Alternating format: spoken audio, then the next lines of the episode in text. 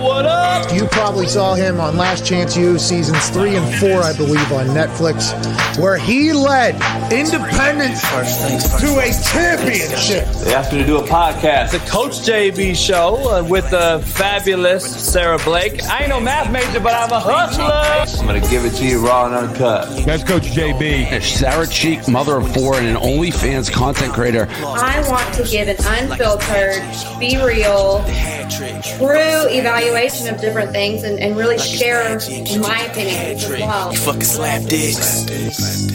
Fucking slap Down the brass tacks, crushing the ass with defense trash. Titties. All in, all gas, no brakes. I love sports. That's just a part of who I am. Big topless. Even bigger titties and clothes. She's got sports blood in her, so she's on the cover of FHM magazine. And the coach, JB Show.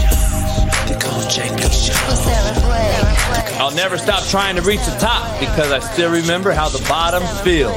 This is an anomaly. This guy right here. Yeah. This is a unicorn. Ain't nobody gonna say shit about JB. I've got a chip on my shoulder.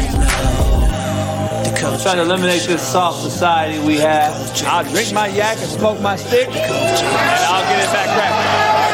JB Show. What up, what up, what up, what up, what up? The real Coach JB here for the Coach JB show. Got an action packed show today. Former NFL quarterback Shaun King joins us. Former NFL quarterback Sean Salisbury joins us. Betting extraordinaire Brandon Lang joins us. And it is all happening today on this fearless motherfucking Friday, right here on the Coach JB show. Even the dick riding haters are in the house. So, anytime uh, you got cats coming in the chat 30 minutes early trying to internet bang on you, you know you're doing something right. We got I Dig Music in the house. He's a dick riding motherfucker that just juggles nuts in his motherfucking mouth all day long. Who's a bitch boy. He could come see me any day, motherfucker. I'll send you my address, homeboy. Don't ever get it fucking twisted, bitch boy. Any motherfucking time you want to come see me, homeboy, you, it's I ain't hard to find at all. Best believe, bitch boy. So you want to come on in here anytime, homeboy, anytime. You fucking bitch. Anytime you want to get this, I'm right here. You forgot, motherfucker. I ain't no actor, homeboy. Don't get don't let Netflix fuck you up. Don't let Netflix get you fucking twisted, homeboy. Best believe it. Internet motherfucking fake bitch. That's what it's about. This is the real deal. Coach JB, right motherfucking here, right in the flesh, live in the flesh, taking on all dick riders. We are here to get it. All the smoke right here. Coach JB, let's get it cracking today. We got it live and popping on this Fearless Friday. Stay fearless. We got it cracking right here. We take on all dick riders, bottom feeders, and all that shit. So make sure you join in. Um, become a member. I, I, I dig music, and I'll send it to you. Nothing's for free, motherfucker. Don't get it twisted. Nothing is for free. So come on in. But you're gonna join. You're gonna pay to come see me, bitch boy, just like all my bitches pay. Make sure you recognize that. Let's get it cracking. Hey, it's betonline.ag is the motherfucking uh, sponsor for this show. Head on over to betonline.ag. Use the promo code BELIEVE, B L E A V, 50. And go make, make sure you're betting on all the games today. Weekends, college games, NFL weekend. Plus, all you got is ba- is, uh, is uh, Major League Baseball in full swing. Playoffs. October is right around the corner. So come on in, check it out, join, and uh, become a member today on YouTube. Make sure you hit the like button today, subscribe, and even if you want to be a dick writer, join in, be a dick writer. That's what it is. I love all dick riders. Remember, haters are our biggest fans. Make sure you realize it and accept that shit. Um, I dig music. He can't afford two dollars a month because he, he YouTube don't take EBT. EBT they don't accept that on YouTube. So that's the first problem we got. So we got dick riders in here that can't afford it. So they just want to come in and troll and be free, live live free to everybody. They just want a handout because they're a bunch of bitch made motherfuckers. Um, make sure you go on over to CanadipsCBD.com, get you some Canadips, and uh, make sure you come on over. I dig music. Get the fuck out of here, you fucking troll bitch made. You're a fucking dick writer. Get out of my face. I wish I could see you anytime. I bet you sucked my dick already in person and you bought my book and had me sign it. And then you had me sign your bitch's titty. And then you were like going home and you sucked her titty, wishing it was my dick. That's the dick riders I deal with. But anyway, um, we got an action packed show today. Let me get you the quote of the day. Uh, I love haters, man. I really do. It doesn't even matter. This is what the quote of the day is Life is a game. You must play like someone hit your mother with a two by four. That is the motherfucking truth. Life is a game. You must play it like a motherfucker hit your mama with a two by four. Make sure you realize that shit because this is a game. You got to learn how to play it. My man Steve Mack behind the scenes on the, in the show, he'll he'll he'll tell me even better than that that I got to play the game because all you dick riders get me going. But I love it, I love it. But I do have to play the game better. We'll get there. That's why we're gonna go members only soon, and uh, then I won't have to deal with you fucks. But in the meantime, I like you fucks coming in here because it gets the game, it gets the blood flowing, it gets the game going, and. Uh, we got a lot to discuss here. Two legendary former NFL quarterbacks. We're going to talk quarterback play. Shaun King disputed my video that went viral regarding uh, Kyler Murray. So he is going to come on and we're going to argue about why I am right and why he thinks he is right. So we're going to get into that. And we're going to get into all things real. And uh, Sean Salisbury is going to come on too. He's as unfiltered as it gets. He used to be on ESPN. He's been on everything. He's got his own show. And then, of course, Scared Money Don't Make Money. Brandon Lang's going to wrap this show up and pick all things college and NFL weekend picks. So we got every single aspect covered.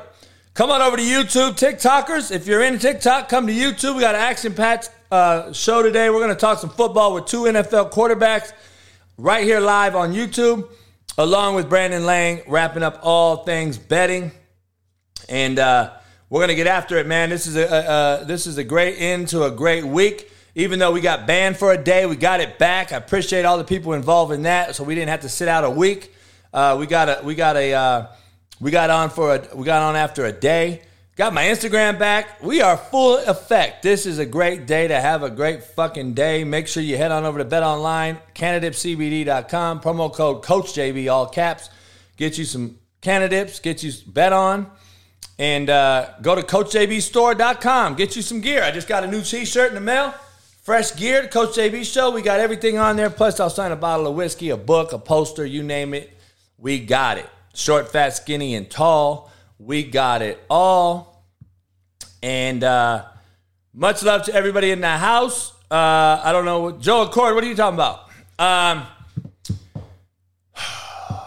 Yes, sir. We got a lot of we got a lot to talk about. Yeah, I said it yesterday. I said it yesterday that it's it's deeper than uh, than than that. You know what I mean? The uh, the Ime Udoka story, the Boston Celtics head football or basketball coach. Man, uh, I said yesterday. There's way more to it because you ain't suspending a motherfucker a year and not disclose it because this is much more than a business situation and it's much deeper than a personal situation. This whole situation is fucked up. I knew it was. I knew it was going to have, uh, I knew there was going to be a much deeper situation intact here. This whole Boston Celtics thing is so fucked up. I, I said it yesterday right here on the show. Um, I knew, I knew for a fact that there's some shit to this one. But you know what? Nobody's coming out talking about how Nia Long is affected. Nobody said anything about Nia Long. Nobody has said anything about all the females affected in the workplace, and nobody else has talked about the females being hoes too. Let's keep it real. So we don't know the situation, but this apparently it is consensual. Two adults, or five adults, or twenty adults, we don't know, but there's it's all consensual. And I watched the press conference, and Brad Stevens, when he dropped bullshit, he actually said bullshit, the word on ESPN Live. I was like, damn, he is about, he also was starting to cry. If you didn't watch the, the episode of ESPN this morning with, with Brad Stevens on there, you have to go watch it. Brad Stevens dropped bullshit on there on how it was leaked. So he is very, very pissed on how this thing was leaked. And he's about to tear up and cry um, because of how it was leaked. So something went down in Boston Celtics land. I don't know what, but it, if I was the players, I'd be livid because we just went to a championship. We got a team returning. We can be as good or better.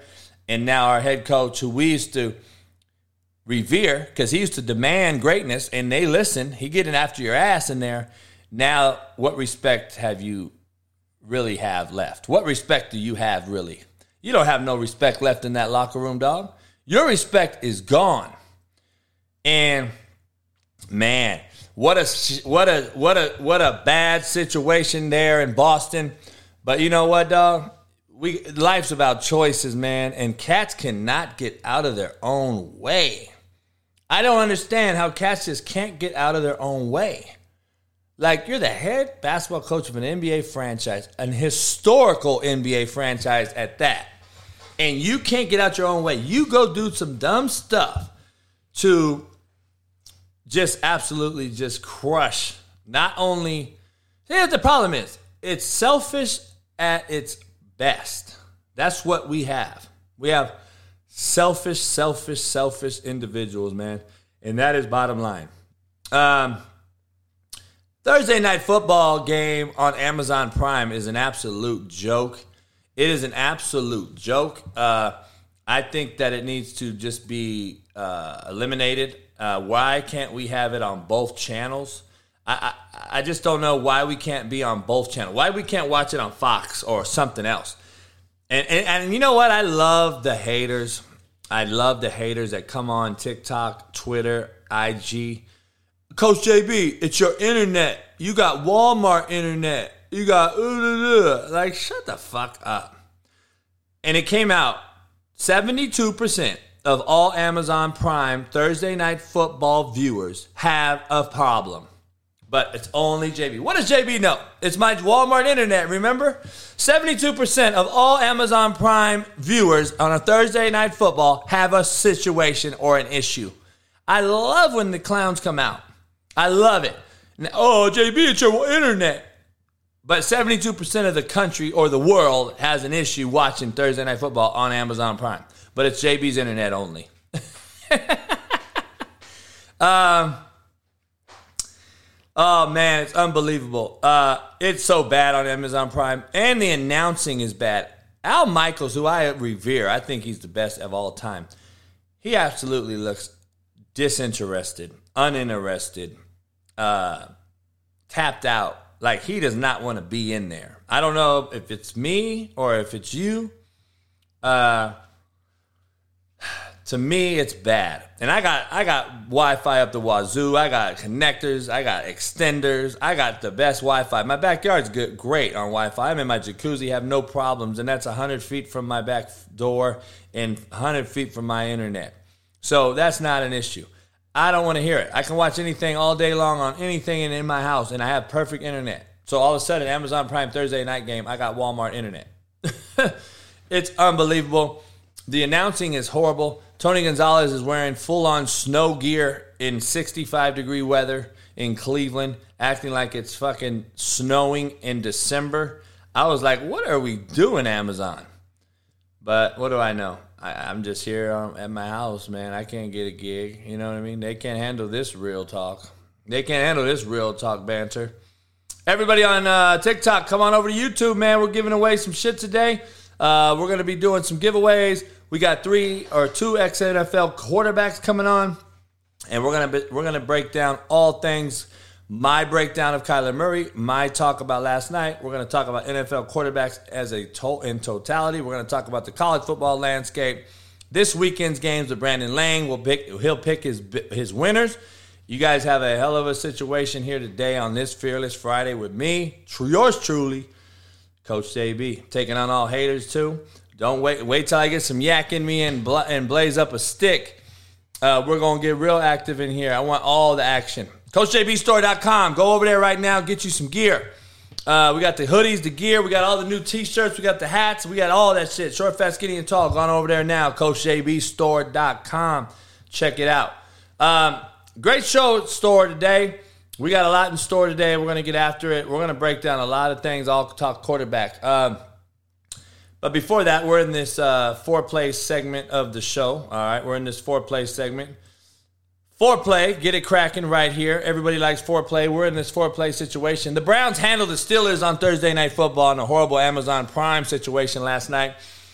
29 17. Uh, the Browns go to 2 and 1 on the year, drop the Steelers to 1 and 2. Uh, the Browns trailed 14 13 at halftime. I took the Steelers to cover to 4.5. I thought I was still in the mix. But, you know, you know, we're able to take control. The Browns were in the second half thanks to the scoring. Um, basically, their first two opening drives. Nick Chubb and Amari Cooper were pretty impressive. I'm not an Amari Cooper guy. I told you I thought they would run the football. Chubb had 23 for 113 and a touchdown. And also, I think he had five, he was averaging five yards a carry. So that's hard to do in the NFL. You can average five yards a carry in the NFL, you're going to be pretty successful. So Nick Chubb, Kareem Hunt, they manage the line of scrimmage up front. I told you Cleveland's O line is as good as it gets. Uh, I believe them and the Eagles are right there. I thought Indianapolis was in there until they've looked absolutely horrible. Um, Kareem Hunt had 12 for 50. Cooper had seven catches, 101 yards, and a touchdown on 11 targets. Uh, but I still want to see more. On the season, um, I believe he's at 19 catches for about 250 yards and, th- and three touchdowns he needs to have already over 500 yards and he needs to have at least five touchdowns. So that's my opinion. Jacoby Brissett was 21 of 31 for 222 touchdowns, no picks. I thought he was drilling the football. I thought he looked good. I thought he was accurate for the most part. Uh, but that's not sustainable football in the NFL. I don't believe you can ask your quarterback in the NFL to, to throw it 31 times and only have 220 yards. I just don't think you can do it. Uh, I don't think they're that good. I don't think they're the Ravens when, um, you know, Ray Lewis led defense of Ravens who dominated the line of scrimmage, dominated all games, and Trent Dilfer was the quarterback throwing the ball 20 times a game max. I don't think you can do that anymore in this day and age. Offenses are too good with the tempo, the RPO. You got Josh Allen, Mahomes, uh, Herbert. You got all these big time quarterbacks out there who score points. I don't think you can do that uh, throwing the football 30 times with a Brissett who's not good enough to make elite throw after throw. That's my opinion. Um, on the other side, Trubisky was 20 of 32 for 200 yards. And, uh, you know, didn't look bad, man. It, you know, if the kid Johnson fucking uses two hands and catches the football with two hands, then we're not talking about this today. Because, contrary to belief, Mitchell Trubisky actually made great plays last night. He threw the football on time and he took shot after shot. And we have this Diontae Johnson character who can't put two hands on the football to appreciate the fact that this motherfucker's underneath immense pressure by Myles Garrett all night and getting hit, dropping dimes, and you can't catch the fucking football, which is your sole job. Your sole job in this game is to protect and catch the football. But we can't even catch the football and give our guy effort. Like, come on, dog. You got to be shitting me. It was lackluster. If you watch Diontae Johnson all night long, it looks like he did not want to be there. He was disinterested. He was fucking disinterested. He was lazy. I would have yanked his fucking bitch ass off that field so fast, dog. And I would have been playing that rookie instead of his ass. And uh, that is the real. Najee Harris had 15 carries for 56 yards and a touchdown. And uh, although Diontae Johnson had eight catches for 84 yards, he could have had 184 yards and a lot of bigger, a lot of uh, bigger plays, in my opinion.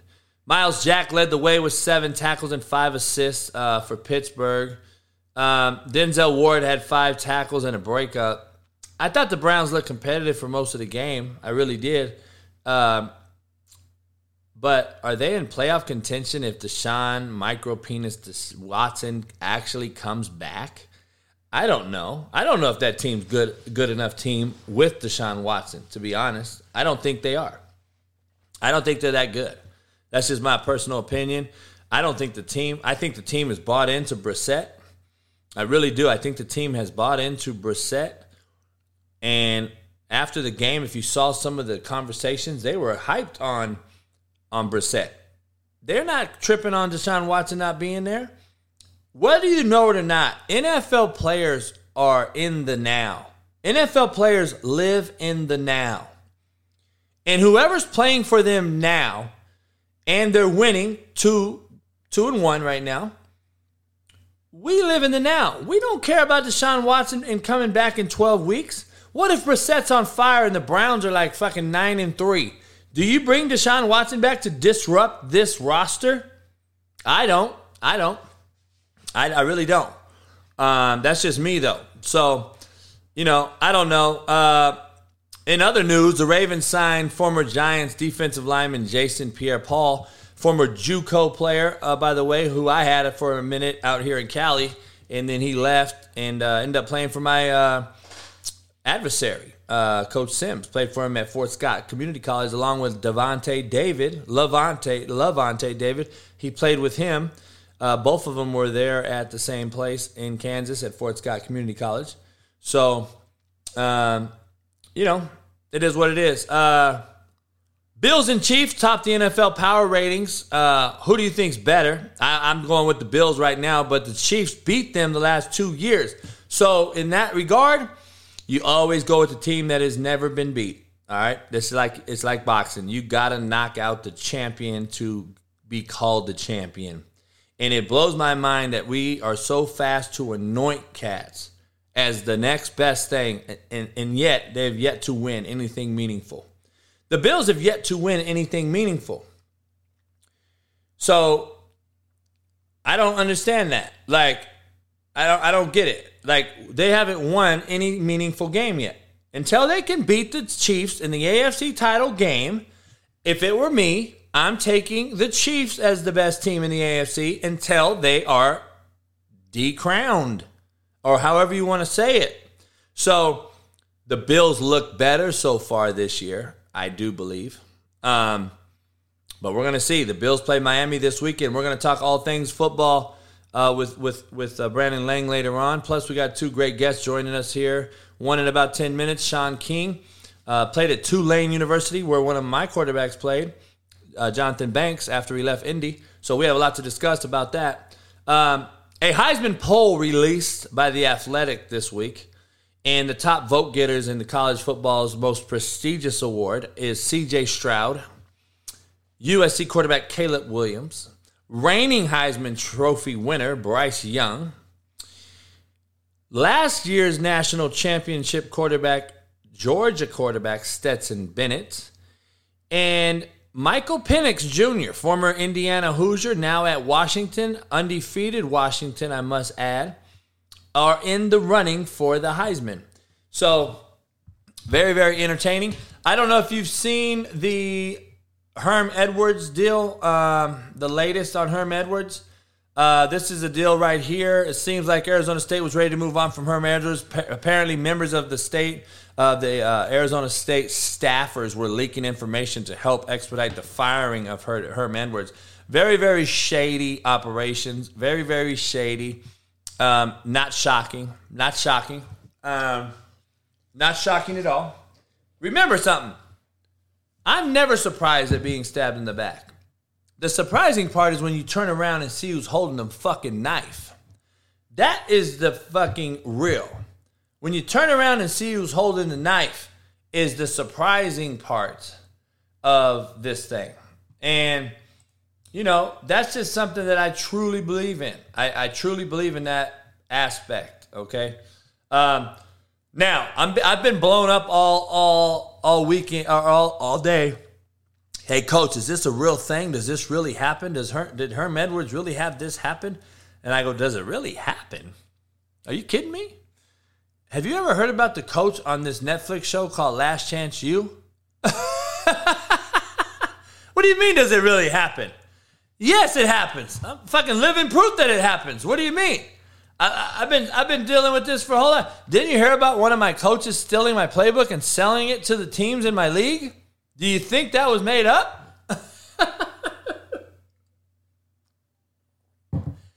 it is a generational deal. It is a generational deal. I think it is a generational thing. I think these gen- these young cats, if they get cussed at, they get butt hurt. They get cussed at, they get butt hurt. What do they do? They go running for a way to get out of it. They want to get the guy, the lead, the ringleader out of there. And that's the soft culture we have. No loyalty in the profession at all. I told you guys forever this is as cold as the dope game. This is the profession it is. They it is cutthroat, good old boy, who you know, who knows you network. Period. Um, before Shaun King comes on, I want to get into a few other things. The commissioner of California's Pac 12, Commissioner George Kliavkoff, sent a three page letter to the University of California Board of Regents previously stated that they had a power the power to stop UCLA from leaving the Pac-12.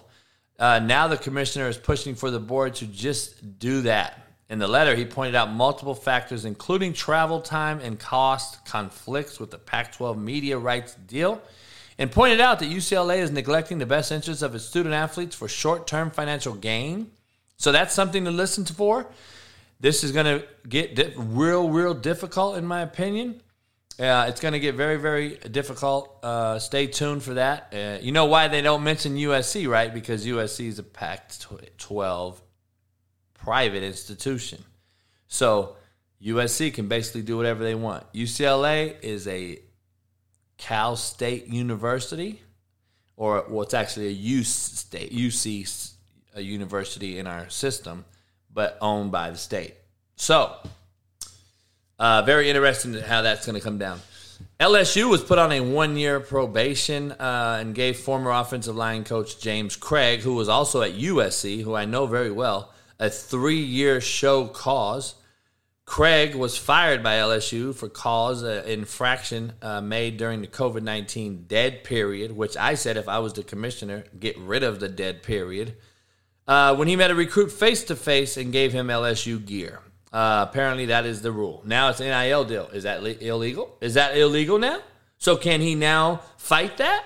See, that's the problem. They're so fucked up in this in this whole thing, college football NIL deal, and this whole thing.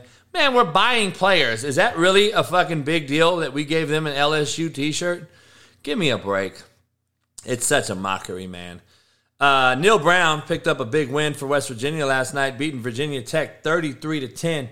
Virginia Tech. Uh, look bad, man. They look bad.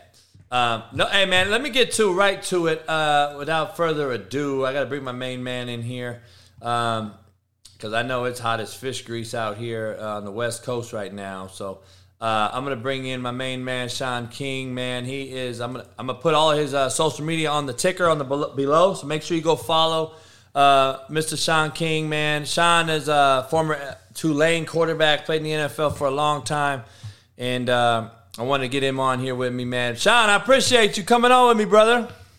Hey, JB, no problem, man. Can you hear me good? Yeah, I hear you. Are you on the phone?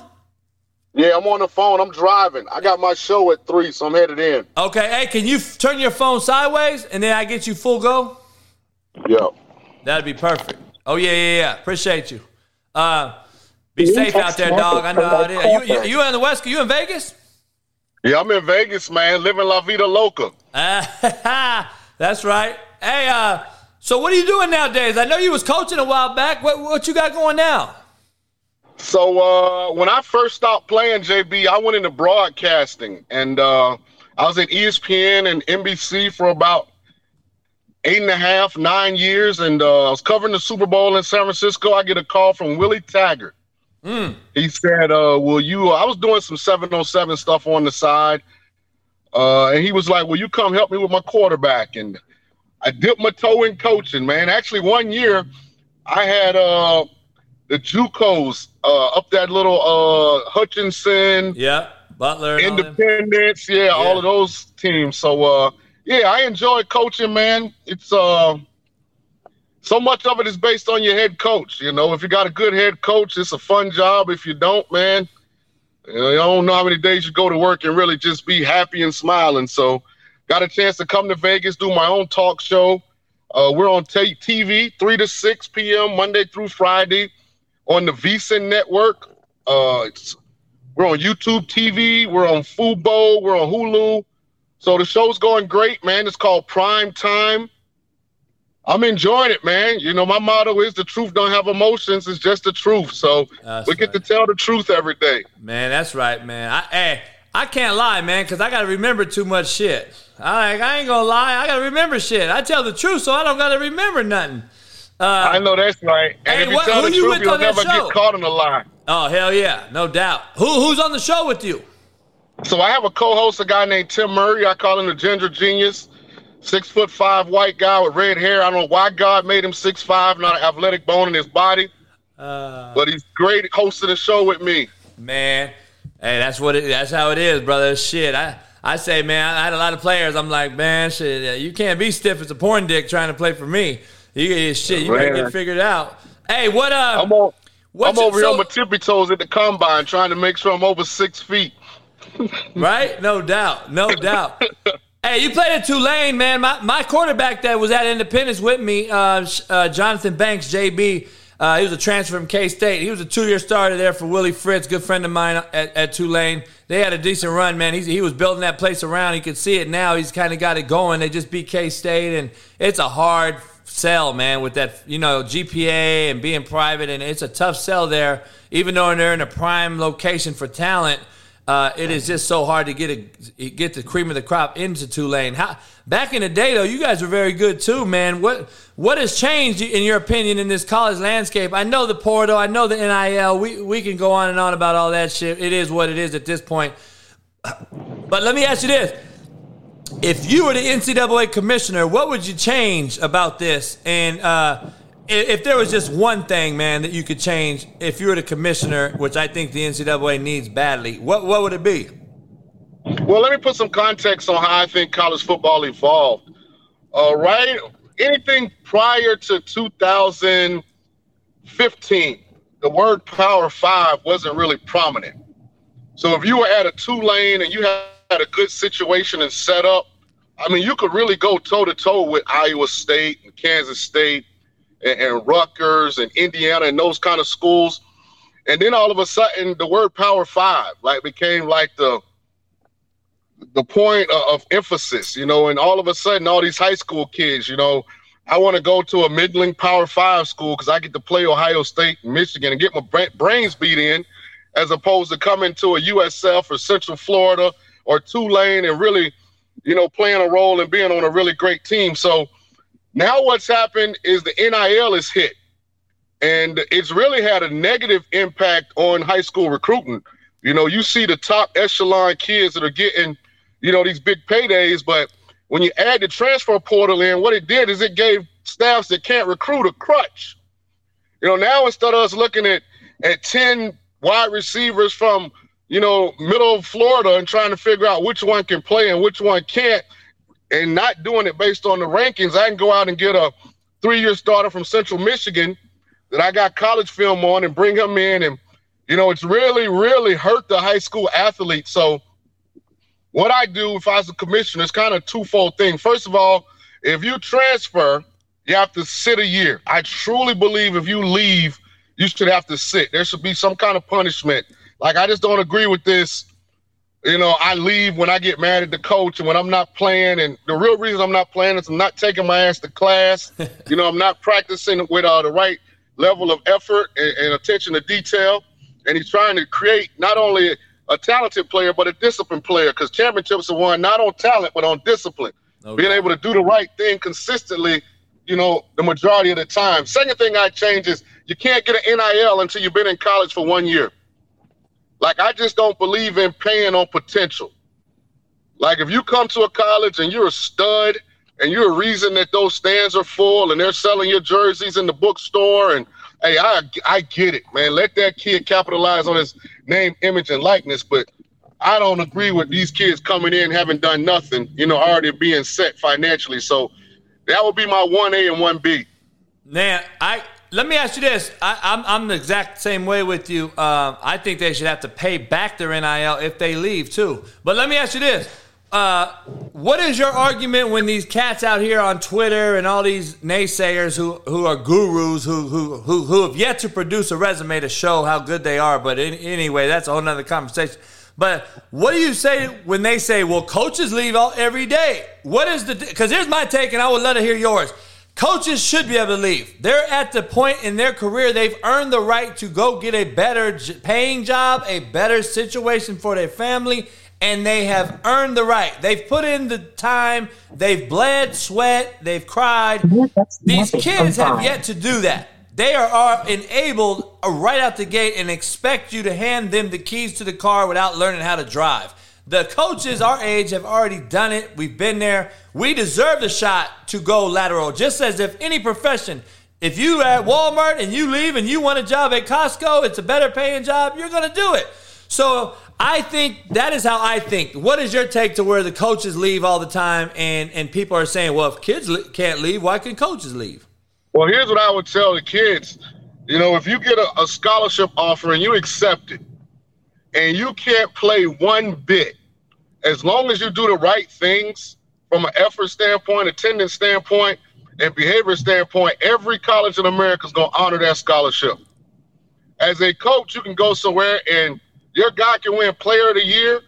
Your, your head guy can decide to leave, you know, for a better job and decide not to take you. Like there is no reward necessarily for doing it the right way. So just because that exists, you know, that's why I don't think it's an apples to apples conversation. It's not. It's not. I mean, these kids, man, Shaun, these kids are in the grocery store telling their mamas what they will and won't eat.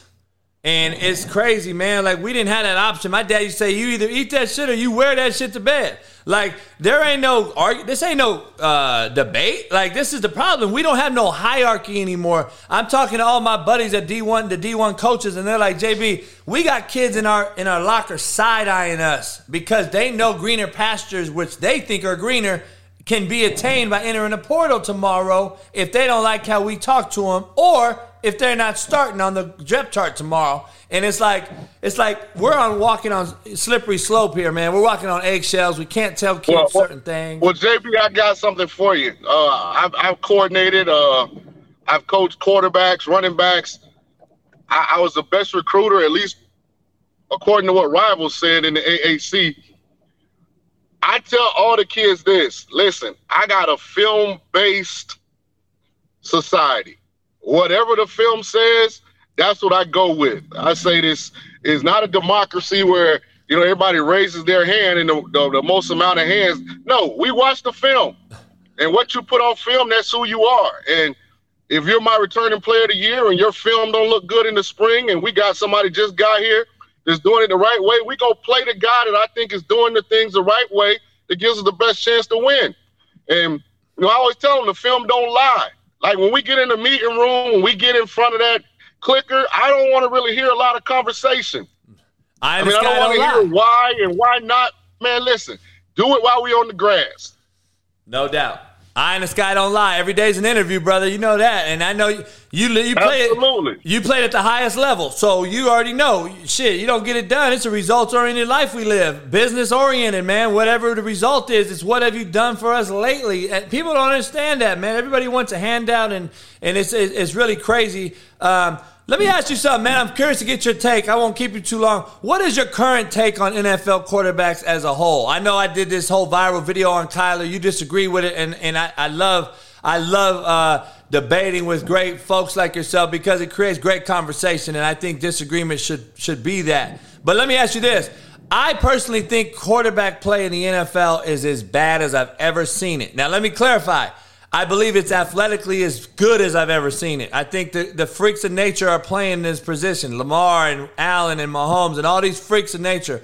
But performance results are as bad as I've seen. argue with me, man. I, it, correct me if I'm wrong. Just tell me what what do you see as a, from top to bottom? Um, because I just see a lot of a lot of backyard football being played by gifted athletes. I don't really see a lot of cats getting out of bad plays into good ones, hitting receivers wide open. Instead, we're escaping the pocket. We're running around, and we don't know what protections are in. We don't know what the front is and we don't know where the hots are coming from. That's what I see on a daily basis by the majority, not all, but by the majority. Uh, even though we are as gifted as I've ever seen. What what what do you think? Well, let me let me uh, hit on a couple points. Uh, I responded to you because I try and educate not you, but the people that follow us. And there was somebody out there that needed to hear both sides of that conversation. No doubt. Because somebody's trying to figure out how to navigate through and explain it and teach it. And I think when you give people, you know, just those kind of back and forth debates, you know, it gives them a different perspective. You know, because what's happened in the coaching profession is people only want to hire their friends. Huh. They don't want to hire somebody that's going to challenge when they're doing things wrong or when maybe they have not pivoted and evolved with the changing game around them. As it pertains to quarterback players, two things, JB. First things that first thing that happened is the monetization of the process. So all of these guys this uh, figured out that I can go on YouTube, and if I can master the presentation part of what I'm doing, meaning knowing the algorithm algorithms on social media, like convincing people that I'm a QB, QB guru by splicing Patrick Mahomes throwing the ball sidearm and showing a drill that I've got your son working on every day so he can be Patrick Mahomes. I can monetize this. And they fail to teach fundamentals. Like I, I, told my guys, like, how in the hell can I play you if you can't be perfect in routes on air? like if we can't go out here when nobody's on the field but us, and you stand in the pocket with no pressure, be on balance, uh, be accurate with the ball, be able to change uh, delivery angles far as throwing with touch, throwing with velocity. Now, how in the hell can I put you in the game in 11 on 11? Second thing, nobody knows how to coach a damn quarterback.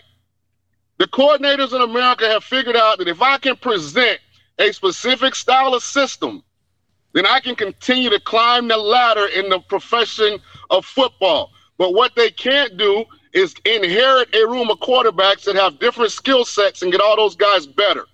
Because they have no idea about the psychology of playing uh, quarterback. They have no idea of how to improve accuracy. All they know how to do is teach a system.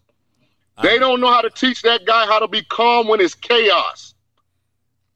Man, I, I am with you one hundred damn percent. A lot of people don't understand. You got you got your homeboys coaching quarterbacks because they're the head coach's boy.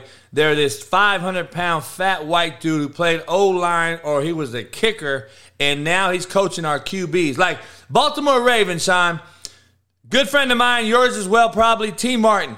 He's fucking coaching wideouts right now. I believe why isn't he coaching Lamar Jackson? Why is why do they hire a college coach come over from Florida who I know as well, and he's really a wideout guy. He's coaching Lamar at, at Q. I see it all over the league. I see it in college.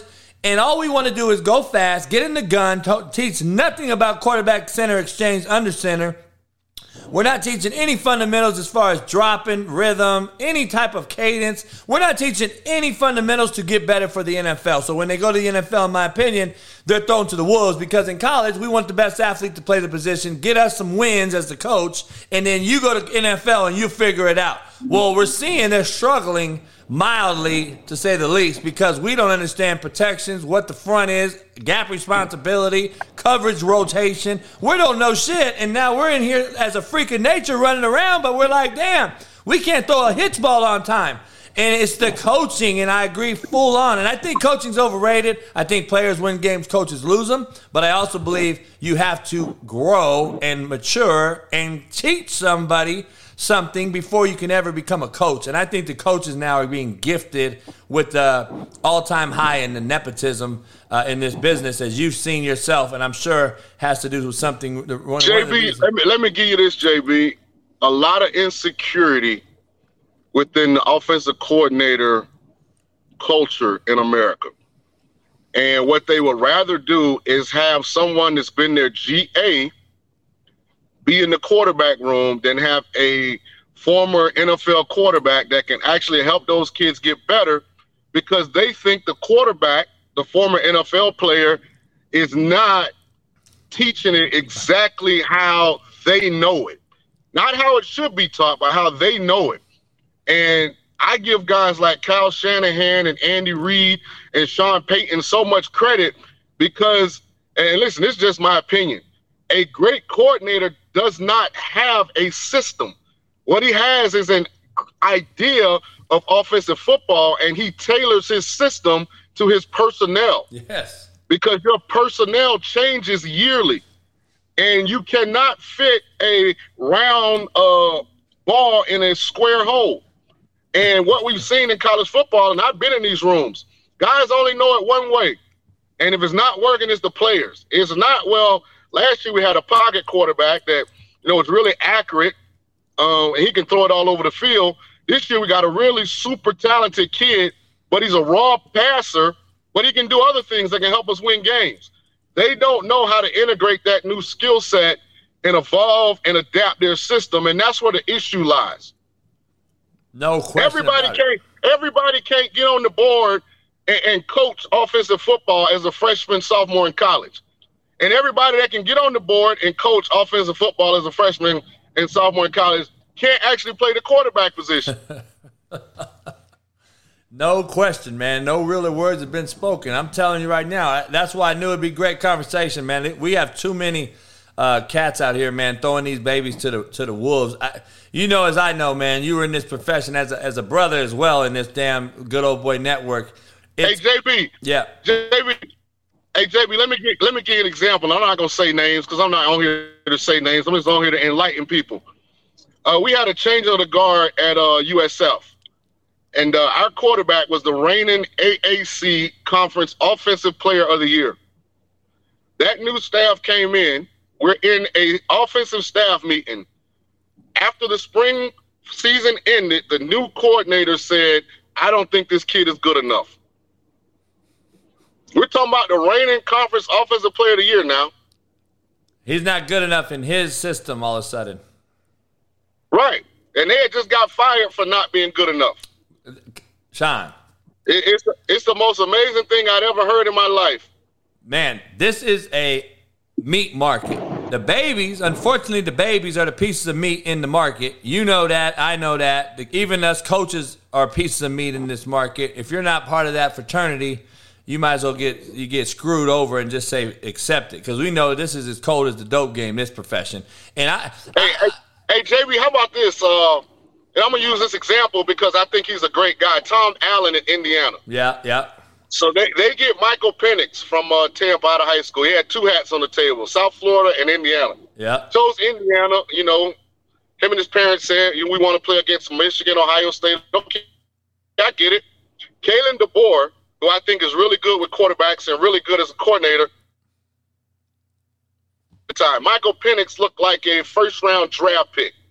All of a sudden, Kalen DeBoer leaves, and Michael Penix looked like he shouldn't even be playing FBS football. Now he transfers to Washington where Kalen DeBoer at, and look at Michael Penix all of a sudden. Balling. Eh, Heisman. I'm just telling you, it's only a few guys in this country that know how to handle quarterbacks. No question. I, I agree 100%. And, and this is the thing about it, man. it's all who you know and who knows you business, as you know. And South Florida now has hit rock bottom again. They're struggling with this new staff. And it's funny to me how it's a recyclable business, man. And we're firing guys to leave. Like they fired Willie Taggart at Florida State and paid him $17 million to leave. And then he goes to FAU. And you fire Malzahn at Auburn, $21 million to leave. And then they hire him at UCF. Like it is a recyclable business. It's the same cats going around and around, and only three cats win. Saban, Smart, and Dabo Swinney. Like who else is winning and why are we getting so much money? Like Mel Tucker gets $9 million. They get their ass beat by Washington, who won one game last year. Is college football watered down because of the portal, the NIL, and all the fuckery basically that's going on in there. I think college football is watered down. I think besides maybe Georgia and Alabama, anybody can be beat any week. It's proven this year. Appalachian State beating A&M, Marshall beating Notre Dame. It's happening on a weekly basis. Do you think it's really worth having 12 playoff teams coming up? Well, I think they're going to monetize it. I mean, they finally, I think, have a plan from a TV standpoint. Uh, the only reason that I like expanding it is because it lets a non-power five team have a chance. And I, I said last year that I hated that Cincinnati was the first one to get there. I just didn't think they were dynamic enough on offense to beat the big boys. But I'm telling you, uh, that UCF team with McKenzie Milton before the injury, when you have a guy like that at quarterback that can make you right when everything around you is wrong, you beat an Auburn beat those guys when you step up. But I'll say this about the three schools that you said. Well, let me say it about two of them. People get this idea that Alabama and Georgia win because of talent. Yeah, they do a great job acquiring talent, but their culture runs the program. The talent doesn't run the program. That's why they consistently win. When you get to Georgia, you get to Alabama, they don't guarantee you nothing but the opportunity to compete at the highest level. And if you want to get on the field, you better be able to do things the right way day in and day out, or your butt will be on that bench. Now, to me, Clemson's, I mean, this is going to be a fascinating, I mean, fascinating, like, next few years for Dabo because Dabo's the one guy that hadn't really pivoted. Like, Dabo did it a different way. You know, South Carolina, that's right there in the Bible Belt, big FCA school. Uh, they were like, if you commit to us, you can't take other visits. They didn't really do transfers it's going to be interesting. Can Dabo maintain that same level and not just get the front line depth, but the secondary depth that it takes to win year in and year out using the uh, same method? So we'll see if Clemson can has sustainability. But listen, man, I, I've been to practice at Alabama and Georgia. People don't get it. Man, you got to be the best of the best mentally and physically to make it at those two schools. It is no, you don't want to practice hard or you don't want to do things the right way. Like, yeah, your butt'll be gone. no doubt. And they they use the portal accordingly. They don't abuse it, unlike these other cats. Like and, and I and I put Dabo and Clemson in the same boat. I think they use it accordingly. They don't abuse it. The same with Lance Leipold, good friend of mine who's now turning KU around, three and zero oh, team that's been bad for thirty years. You know, or at least until Mangino was here, to, 12, 15 years ago. Uh, and he's up for the Nebraska gig. You got these other guys up for the Nebraska gig. What is the deal in Nebraska? Who can fix it, if anybody? And is it just this is what it is? Miami, SC, Florida State, Florida, Nebraska, Colorado. Are they just uh, afterthought now with the NIL and the portal being how it is? Or can Nebraska be fixed? And who is the guy to do it if there is anyone?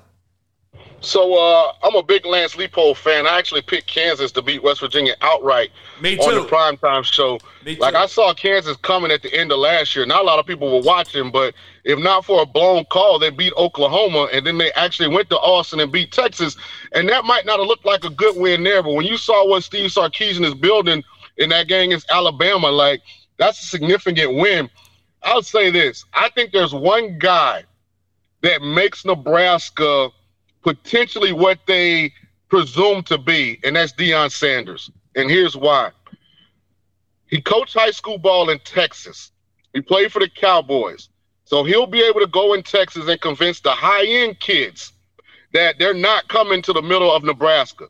He won a championship with the 49ers. He'll be able to go into California and compete at the highest levels. And Nebraska has enough of a financial support system to compete on the NIL level. Maybe not the, the top Texas A&M overpaying guys, Jimbo Fisher model, but he brings credibility to somewhere where I think they need someone who can create a coolness about a place that's really uncool. Like I, I would if I was Lance, I wouldn't take that job because as good a coach as Lance is, I just don't know if he's to be able to go toe to toe from a, a, brand standpoint with the kind of guys he would need to beat in recruiting to get the amount of players he would need there.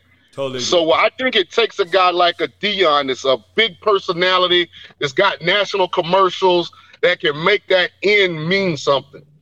Interesting. I agree because I, I, I I talked to Lance the other day and I'm just like, dude, there's no. He's like, JB, I'm building something special here. I, I've already, you know, you know how is, Shaun. You build a shitty program and you take, you build it up, and you're in year two and it's turning. That's really three years worth of work. You got to, you're going to be set back three years if you go take the Nebraska gig, and you've already got KU going. And right now, I argue KU ain't much. It ain't. A, it's probably a better job than Nebraska right now, based on what Lance has done. So, like, Nebraska's not what everybody thinks they are. Uh, this fan base, who God bless them, man, they show up every week in Memorial and fill that stadium up. They're not what they once were, and and they they have to realize this and have some type of sense of truth about themselves because this is not what it was. Miami, Florida, Florida State, just not what they once were. SC, we're gonna see if Lincoln's turned them around, but we'll see. Uh, the SC is not once they what they were. Texas ain't what they were. And it's because of this watered down system I think we've created. But I like your take on that one, man. It's interesting. I do believe you have to have a big personality.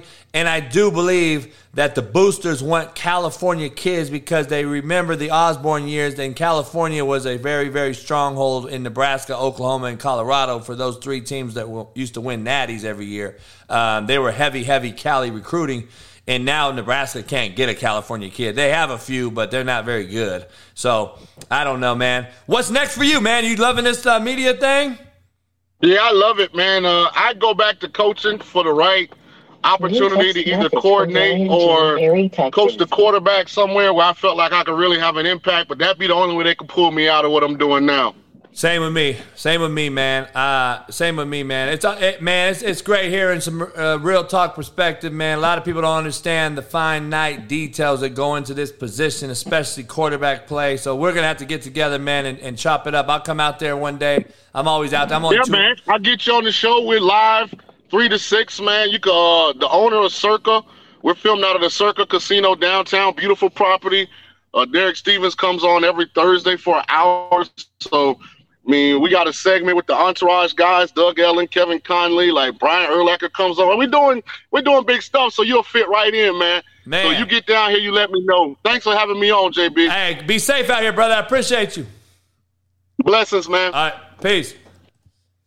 Big Shaun King right there. Just clap it up. Make sure you hit the hit the like button, man. Subscribe. Become a member for me, man. Great, great, great banter right there. He said everything that I think uh, and that I say, but also he broke down a few things um, that is finite, that is really finite in the position, and uh, he just you know re-solidified what I th- say every single fucking day. All right, every single thing I say right there is what we talk about in the quarterback position, and he did it without saying any names, and and uh, you know I appreciate uh, that real talk right there because he played it at the highest level. But by the way, he played for Tony Dungy uh, for the Tampa Bay Buccaneers, and he was in that rebuild mode in that in that organization, and he played a lot of football games. So you know he played at the highest level. You know when you play the position, you, I think you know what the fuck you're talking about when you're ca- talking to young people. When we're talking to young quarterbacks, that is what it is. So. Um, Man, we're gonna have a we got a great guest joining us right again right now, man. Sean Salisbury is gonna be joining us here in two minutes. We're gonna have all things real with him. We're gonna talk about the quarterback position once again from an entire uh, older perspective. Uh, he's a little older than us. I grew up watching Sean play at USC, uh, played for the Minnesota Vikings, the Chargers. Um, he played for a lot of teams in the NFL. He, he won a CFL championship, just as Shaun King did, by the way. Um, so you know he, he was uh, he's been in a lot of movies. If you don't know, he's been in a lot of Adam Sandler movies, and uh, he was on uh, the movie Benchwarmers. If you haven't seen that movie, um, from San Diego, he's actually from Long Beach, California. Played his high school ball at Orange Glen High School in San Diego. Um, and uh, he's also had his number 12 football jersey retired at Orange Glen High School in San Diego. So, uh, you know, he's been in a lot of movies, man. He's been on uh, The Longest Yard. He's been on uh, The Benchwarmers, like I said. He's been on a lot of movies, man. He played at USC. He was drafted by the Seahawks. Played for the Colts, the Vikings, the Houston Oilers back in the day. If you don't know uh, who the Houston Oilers were, because you guys uh, were too damn young. He played for the San Diego Chargers. Um, you know, we're going to talk about the current NFL landscape. Uh, I want to I want to get his take on on what he thinks about the quarterback play. I want to get his take on last night's Amazon Prime fucking shit ass game. I want to talk to him about Trubisky versus Brissett. Talk about the college football landscape and the portal, and then we're going to talk about his take on USC and Lincoln Riley. He is a USC alum. He used to come out and talk about USC when they've been bad for the last few years. And uh, I'm going to ask him about all those things. Um, so all you guys on TikTok, come on over to YouTube right now. Get live with us.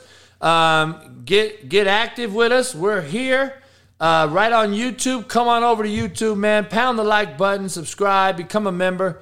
Um, Sean Salisbury is going to be joining us here any second. Uh, all you TikTokers, man, come on over and uh, join the YouTube live, man. It's in my bio. Come on over, man. I'm gonna be doing some giveaways. You can call in and if you're a member and uh, join the chat, talk to the guest, and uh, come on over, man. I'll see you guys TikTok. Come on over to YouTube. Peace. Um, no, sir. No, no uh, further ado, man. We're bringing my main man in, man. Hey, man, I just introduced you with the best introduction ever, man. So I appreciate you joining us, Sean. Uh, appreciate it greatly. Um, great, great, great to be on with you, Coach. And I, I appreciate the introduction. And uh, I'll take it because I'm not even a household name in my own home. So thank you, brother. I appreciate you, man. Thanks. hey, man, you're a household name in ours, brother. Shit, I, I grew up big fan, man. I, we got San Diego Cats in the chat here, and they uh they, they're like, damn, he's retired at Orange Glen, and now Orange Glen is bad. And I'm like, yeah, they might be. uh, man, what's going on, Sean? What do you got going on now? I, I got. Uh, I'm gonna put the uh, your ticker down here on the bottom. Um, Sean Salisbury, if you guys don't know who he is, again, if you're just now joining the chat, man, hit the like button. He's a former USC Trojan alum, legendary. He was an ESPN analyst for years, host of his own show. Follow him on Twitter, Sean Unfiltered. Um, man, this guy is a great, great mind. Tells you how it is. I used to love watching on ESPN. He was the only guy I would listen to. Um, oh, thanks. What's going on, man? So where are you at now? You in the Midwest? I, no, I'm in Houston, Texas. Okay. I uh, host, you know, the, on iHeartMedia, the Morning Drive Radio in Houston. I've been here for hell. This is working on nine years now. Wow. This September, well, September was nine years, and I got a great team, a Morning Drive team. I love it. We're six to ten, and then I'm doing, you know, stuff nationally across the country with podcasts and. Um, finishing my master's degree here in December, um, which I promised my parents when I graduated from SC that I do it in sports management or sport management, should I say? So I don't know. Maybe somebody will need an athletic director, or a general manager for a team someday. Other than that, I got. I don't even know why I'm doing it, other than to challenge myself because oh, yeah. I love what I'm doing.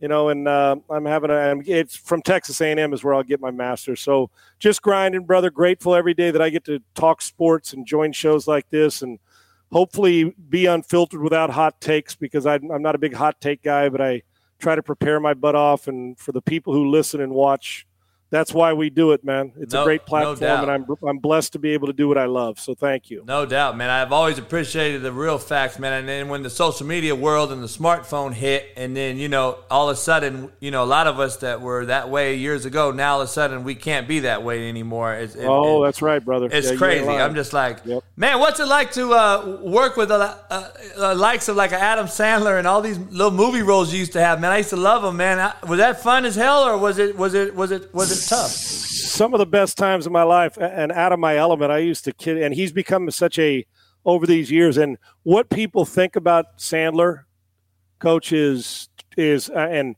I'm talking about as far as a loyal. You know, you always hear loyal to the guys. He is everything you think good about him times ten. Really, this is one of the finest human beings. He will treat the person who's you know the when Janitor. they have their food truck there on the set to the actor who's making 10 million bucks a film everybody like gold. This is as fine a human being. And, you know, when it when I first got the role to train him for longest yard, I got a call when I was doing television ESPN.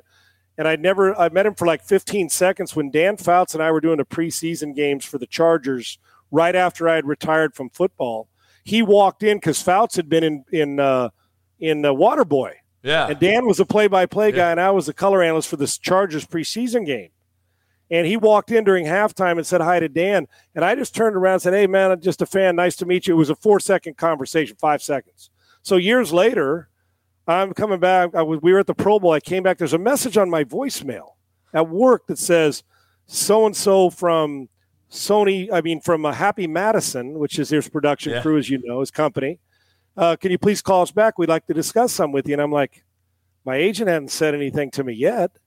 And so I didn't call back. I thought it was one of my buddies being an asshole, right? uh, and and I said, no, no, no, I'm not, I'm, I'm not, I'm not doing that. I hopefully I didn't. I, am I allowed to swear on this? Podcast? Oh yeah, definitely. Right? All you want. Right there, you go. And I'll swing an f bomb every now and again. It's good. good to Thank you. Clap it up. It's like, it's like, it's like raw horseradish, man. F bomb clears it out. So I call. I didn't call back for a week, and they called again. So I finally I said, okay. So I call back in the phone, and it says uh, Sony Pictures. I'm like, okay, this can't be that fake. I got all my buddies are dumbasses. They aren't working at Sony Pictures. My high school and college buddies, and so I said, I'm. This is Sean Salisbury for Barry Bernardi, who was their senior executive producer for Happy Madison, right? And so they rung him, and I said, uh, he goes, Sean, how you doing? I said, Barry, uh, nice to meet you. I said, and we small talk, and I said, what can I do for you? And he goes, well, he goes, I, I don't know if you know, but we're doing a remake of The Longest Yard. And I said, yeah, I've, I've heard, but I didn't know who was doing it, but that's awesome. And I love the original, and Burt Reynolds is Paul Crewe and the rest of it. And I said, well, what can I do for you? He goes, we want you to train Adam Sandler or he said, I want you to train Paul Crewe for the role, the quarterback role in longest yard. Wow. And I said, Well, first off, why me? Yeah. And Marino and I still joke about it. He goes, What the fuck? He told Sandler, he goes, with Salisbury, he goes, he couldn't drop it in the ocean if he was standing on a beach. And when Danny on that on HBO where they were doing the show with football, and Dan and I still laugh about it every year. And he goes, "Oh, Sean, you knew I was." I said, "Of course I did, but it's true. Hell, you got Dan Marino, but I do know how to coach it and teach it. So we laugh about it all the time. And I felt the same way. Like, well, why the hell me? He goes, well, he'd seen you on TV, and he heard you train quarterbacks, and he liked your personality, and, and wants to hire you. So wow. okay, my kind of guy. I said, well, who's playing? When he said wants to hire you, I'm thinking, well, Sandler's got somebody in mind for Paul Crewe because there's no damn way Sandler's playing Paul Crewe, right, Coach? No. This is Adam Sandler not Burt Reynolds, tough guy, right? Sandler, all the funny movies, comedy, and I think, okay. I said, well, who's playing Paul Crewe? He goes, Sandler is. I said, well, damn, you better have a whole lot of money if I'm going to turn him into a quarterback. We laughed and conversation. A week later, I'm sitting in the Sony lot. A week later, wow, my agent about you know David Spade and Sandler and Schneider and Rob Schneider, all these guys, and they're just like you think they are. They're walking around in cargo shorts, just good dudes, right? Damn. And I'm scared to death because I'm out of my element. Right. So we went through the conversation. I told my age, I said, What do I say? And he said, Just be you. He's a great dude, as you can see. And so I asked him what he wanted from me. He goes, Salisbury. I, I just want to be able to throw 40 yards. I go, Well, we're going to have to do more than that to sell this, right? I said, My reputation, what little one I have, is on the line. I want to make sure I do it right. And he, I said, I said, well, we'll have you throwing it 40 yards. And then he, I, I said, Here's what I expect from you and so we went there. They, I want you to make this so real. And so we worked from eye black to, to, and he threw. And the next morning, I'm at his house, and matzo ball. He's in his robe, answers the door. I show they, they his sends a car to get me. I come to his house, and his his awesome wife and him are sitting at the breakfast table because Salisbury, come in. You want some breakfast? I said, no, Adam, I'm, I'm good. I think I might even call him Mr. Sandler. He goes, don't call me Mr. Sandler. so matzo ball's there. He finishes his cereal, gets dressed. We go down to a local park, throw for about 45 minutes. I, I tire his arm out. He goes, damn, Salisbury. He goes, but I like this. And so we trained for about five months. Became he became a very trusted, loyal, good friend, and still is. And so we trained. He went out. It was one of the great. When you're with those guys, yeah. the laughs in between was off the charts, right? Wow. And then he hired me for bench warmers and house money, and and the rest is history. So some of the greatest times I've ever had is watching just the interaction with those guys. I felt like I was in over my head. It was fun doing it and I'd do anything for him. And he is one of the finest, sweetest human beings and the most loyal people. And I'll tell you what, you're starting to see him some of these dramatic roles, coach. He is really taking his, I mean, even another step. But yeah. whatever you think about him good, times at times 10. So I had a blast doing it hopefully he'll be dumb enough to, to hire me for one or two more of those dumbass roles. But I loved it. It was a blast. Man, that's a hell of a story, man. I, have always seen you on those roles, and I'm like, man, perfect. Because you were, man, you were my favorite guy to watch break down the queue. And I'm just like, dude, this is the only guy that I would listen to back in the day. And then nowadays I know uh, Jordan Palmer's doing his thing out here on the West Coast, right. coaching the kids, and he does it great. He's yeah, really good. he does good. I had him on the show, and, and he, right. he he talked some good stuff. And then you got these guys, man, that are just these damn street agents who are out here just robbing folks blind who don't know a fucking right. thing about the position. And he uh, and Jordan does. You know, there's good exactly. ones. I watched Dan Orlovsky teach it on TV. Dan's really good because it's not hot takeish. It's here's what we see here's why you see it and what we're trying to do and throw it on time. So I like guys who I love a strong opinion, but I also sure. like it when you back it up with here's what you're seeing. And Jordan is a hell of a teacher. You know, Carson is an SC guy, is a buddy. So I so much respect. It's first of all, I know how tough the position is because I made it look tough. No um, at times, and but the, the good teachers, not just good coaches, but and you know this, good teachers, guys who know how to teach somebody to process it. And back to Sandler, and in truth, I'm, I'm going to tell you something now. That's called being a good actor because he knew he worked and they know how to take that, yeah. apply it to their craft, and he became a guy who could take a three step drop and throw a slant on time, throw a curl route on a five step, knew how to do all the things that the little quirks that quarterbacks do. And I, I told him, I, and if I can, I tell anybody this, I said, if I could teach Adam Sandler to throw it on time, I could sure as shit teach anybody to throw it yeah. on time. so how he about- and I laughed at, and he, and one thing, last thing about that, we had to play you know how he loves that hoops, right? He'll play a hoops game driving through New York and go over to Rucker Park and boom, he's playing a ball game, right?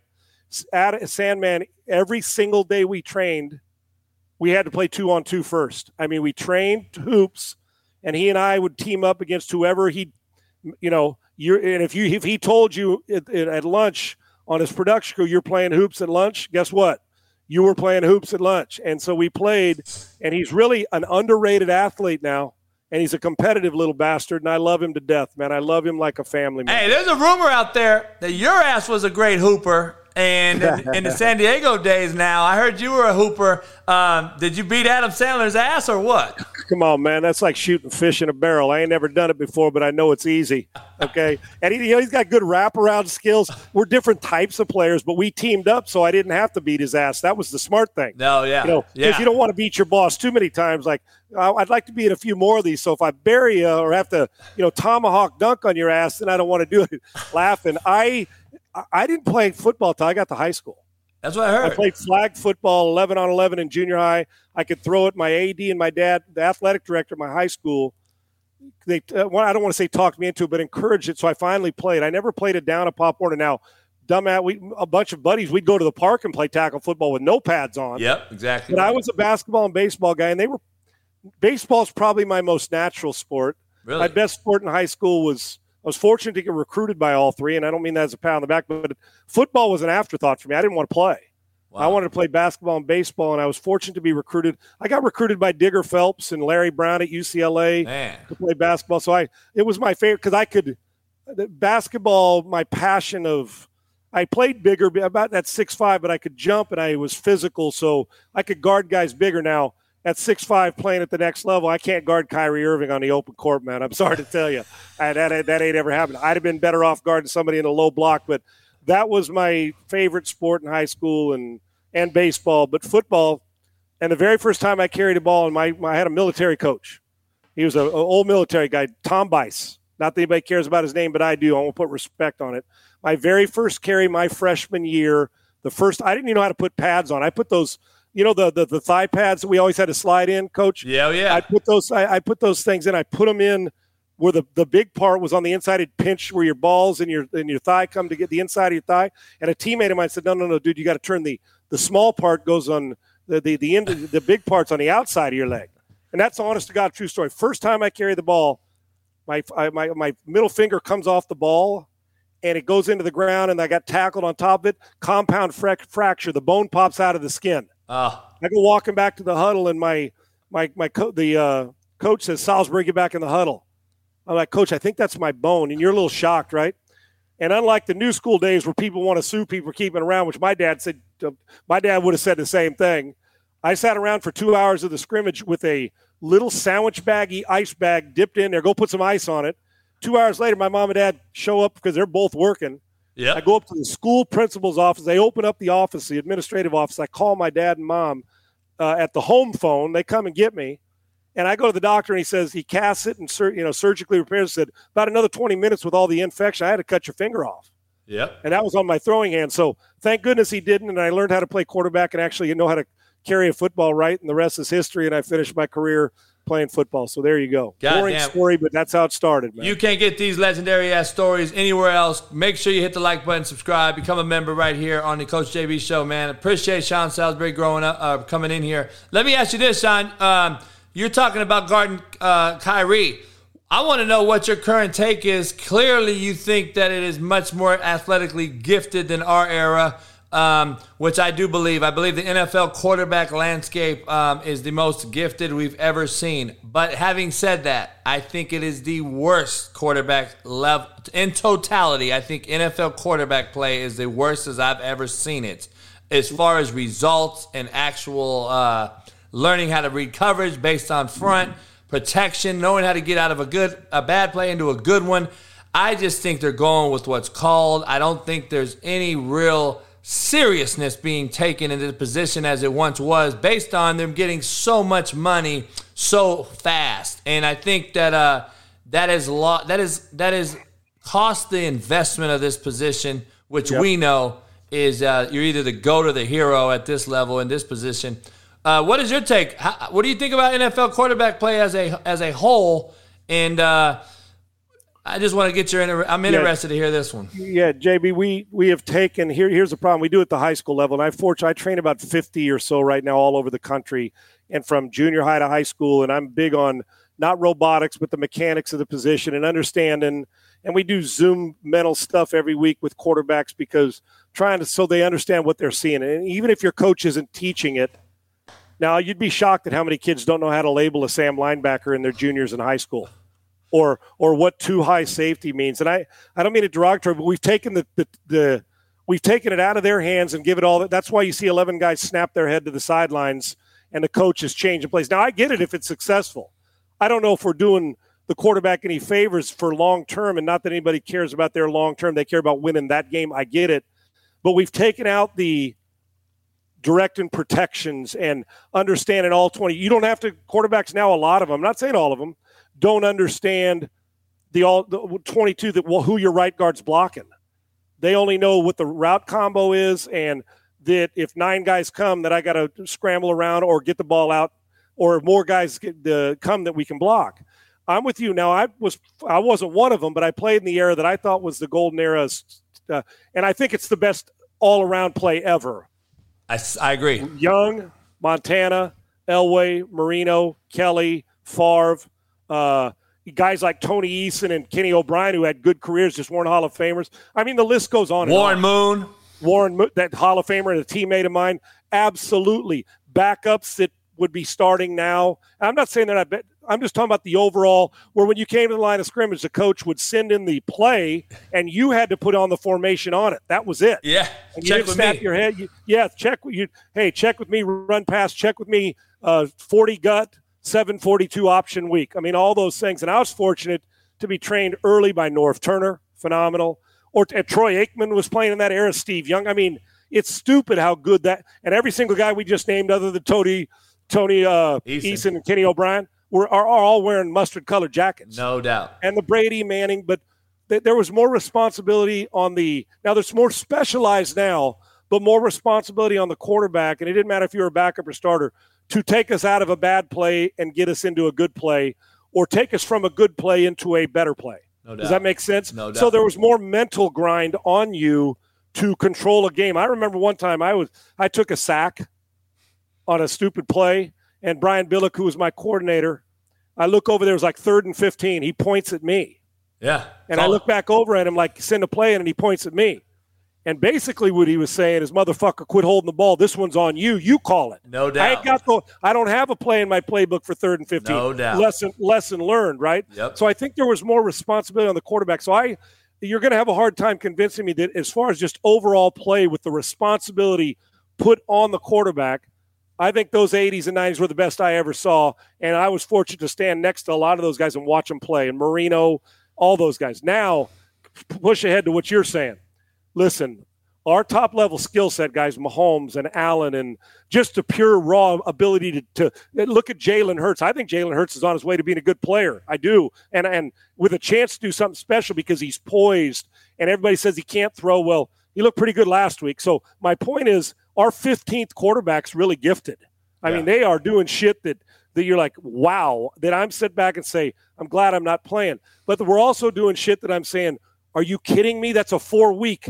You just pointed to the slot to the guy coming off the slot. You only got three to block him, but you don't know you got three to block him. Why? Because you don't know you you you the center's going right. He's not going left because you didn't direct him. And so you just you don't know, and you're going to use your ability to step out of it with your feet or get rid of the ball quick to beat him instead of understanding the concept that when they got four coming and we only got three to block them, you got to put your foot in the ground, either change the play or that's your side adjustment. You got to throw hot. So while I and it's not that they're dumb at all. Right. We got smart guys. Right. It's that we've taken the coach has taken that responsibility off them. And for some it may be a good thing that you just get to react and play. But I'm always a guy that I never want to go into a game. Now I may not have been able to beat you all the time physically, but I was never going to go into a game not knowing all 22 and who the left guard blocked and what our side adjust and our audible checks are. So I, I think we got some talented guys, but the era of putting the accountability on the quarterback to stay out, we have too many call it and run it. We play uphill too much, but we have such guys like Allen and Mahomes and Lamar Jackson that are so friggin' gifted that they can do shit that that Marino with his feet couldn't do, but he could with his arms. So I think we've taken mental pressure at times off them.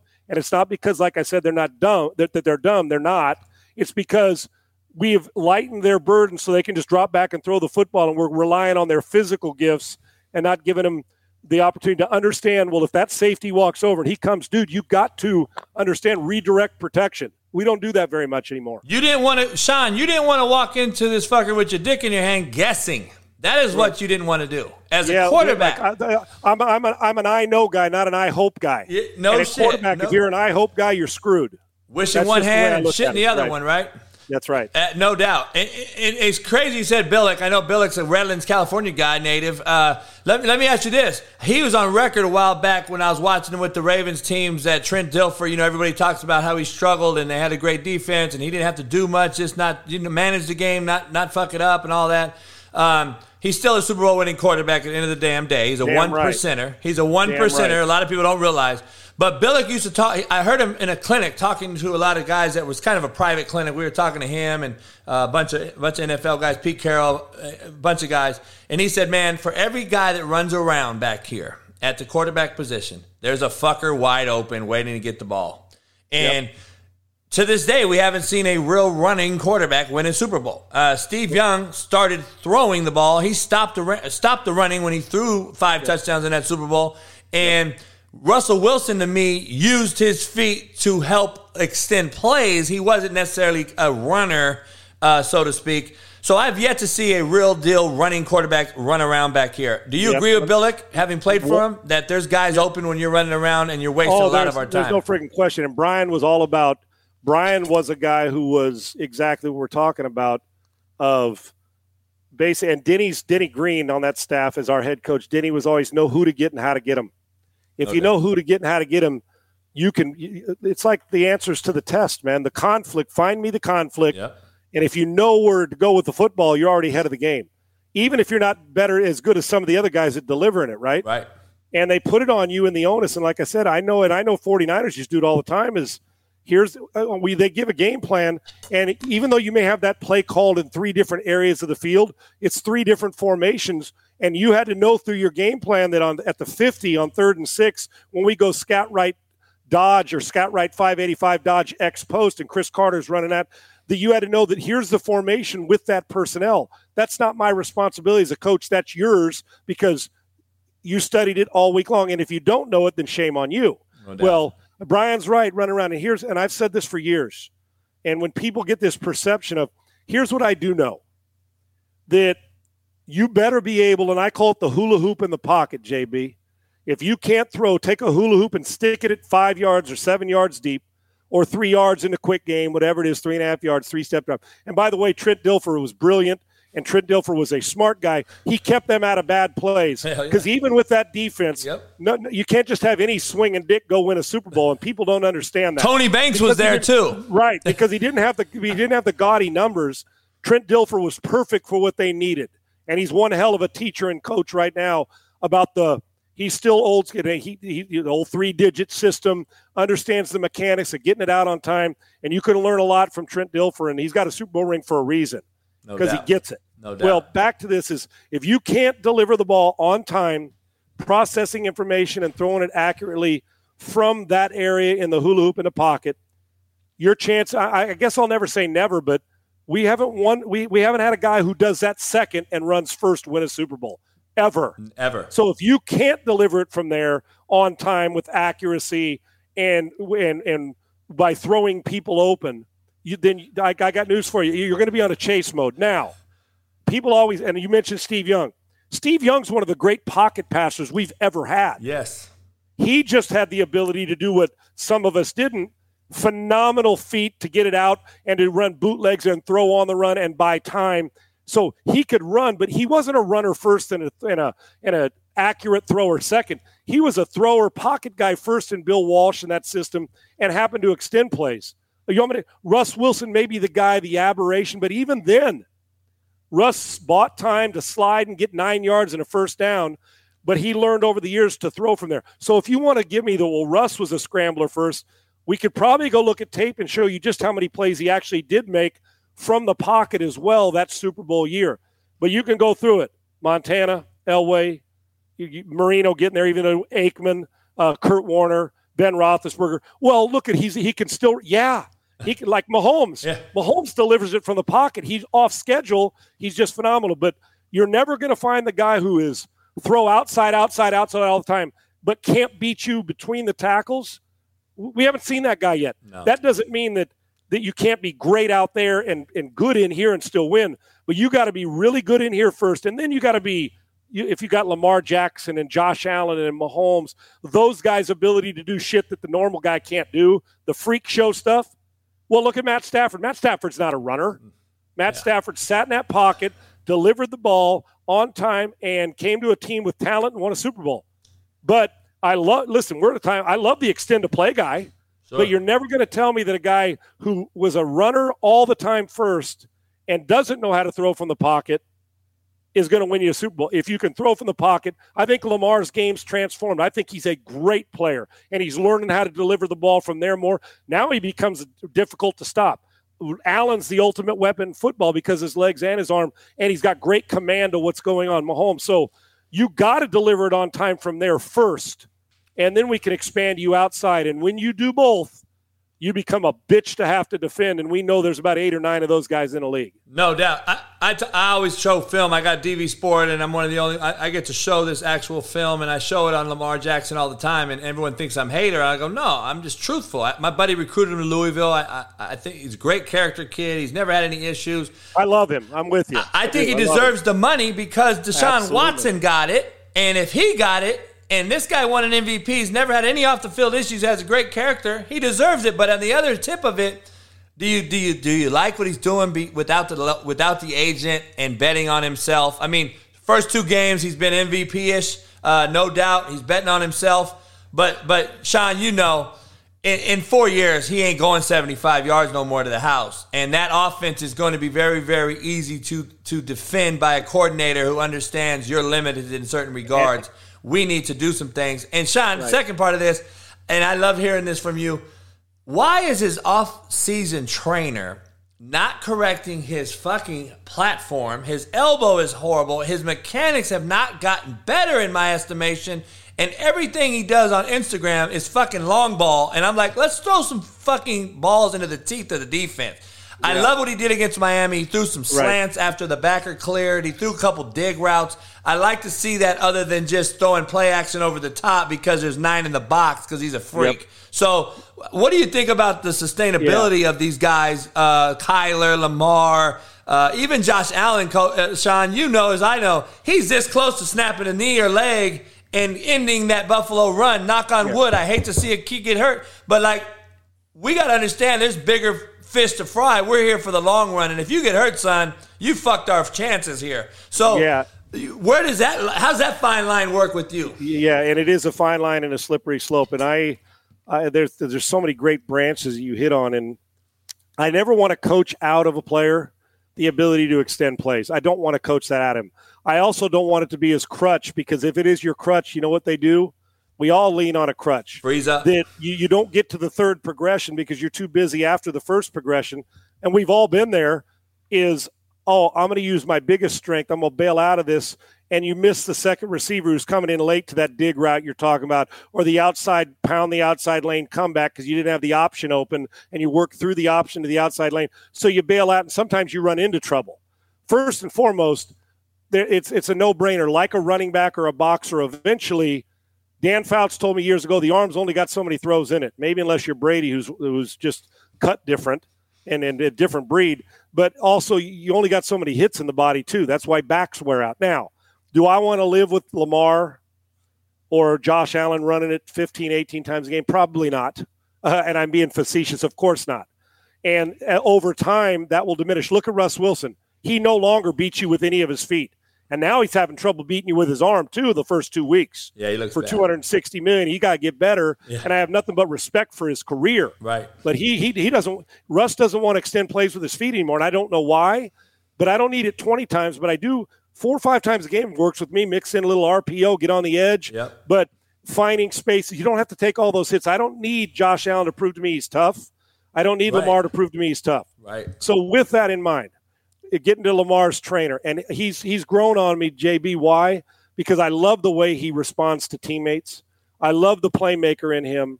He is a quarterback and a damn good one. He has won an MVP. And in truth, between Kyler, him, and Watson, he's played better than those guys have in their career. No doubt. He, he deserves more than both of them.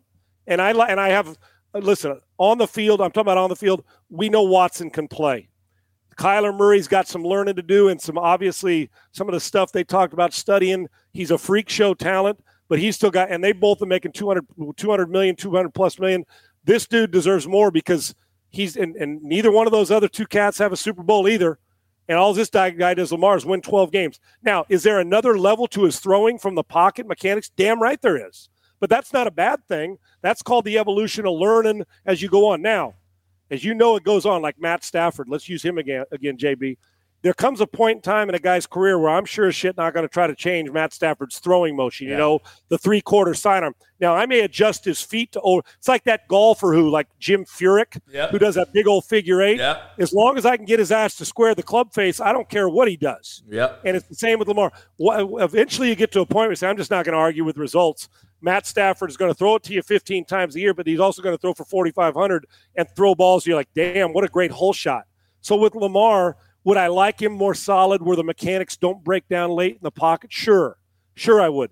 But I also look at the other side and say, when somebody tells me that guy can't throw from the pocket, bullshit, because I see it on a regular basis. Now, if he gets to a Super Bowl and somehow, some way, somebody has come up with a game plan to limit his movement, oh, I'm I'm not talking about one game. I'm talking about sustained four, five, six games. Right. What what will the next level be? Of course, there's another level because I still don't think we've seen his best football. But why in the offseason his coach doesn't work on mechanics? Maybe he's dis- decided that I'm not going to battle with success because it might screw with him too much. Good point. And I, you know, you know, it's like on the golf course. If you and I go play and we get a teaching lesson before we go hit, before we go play 18, that fucking ball be Oh. snap hook left. You got no shot. You'll have the, and you're like, why did I take a lesson before? Because your head's screwed up.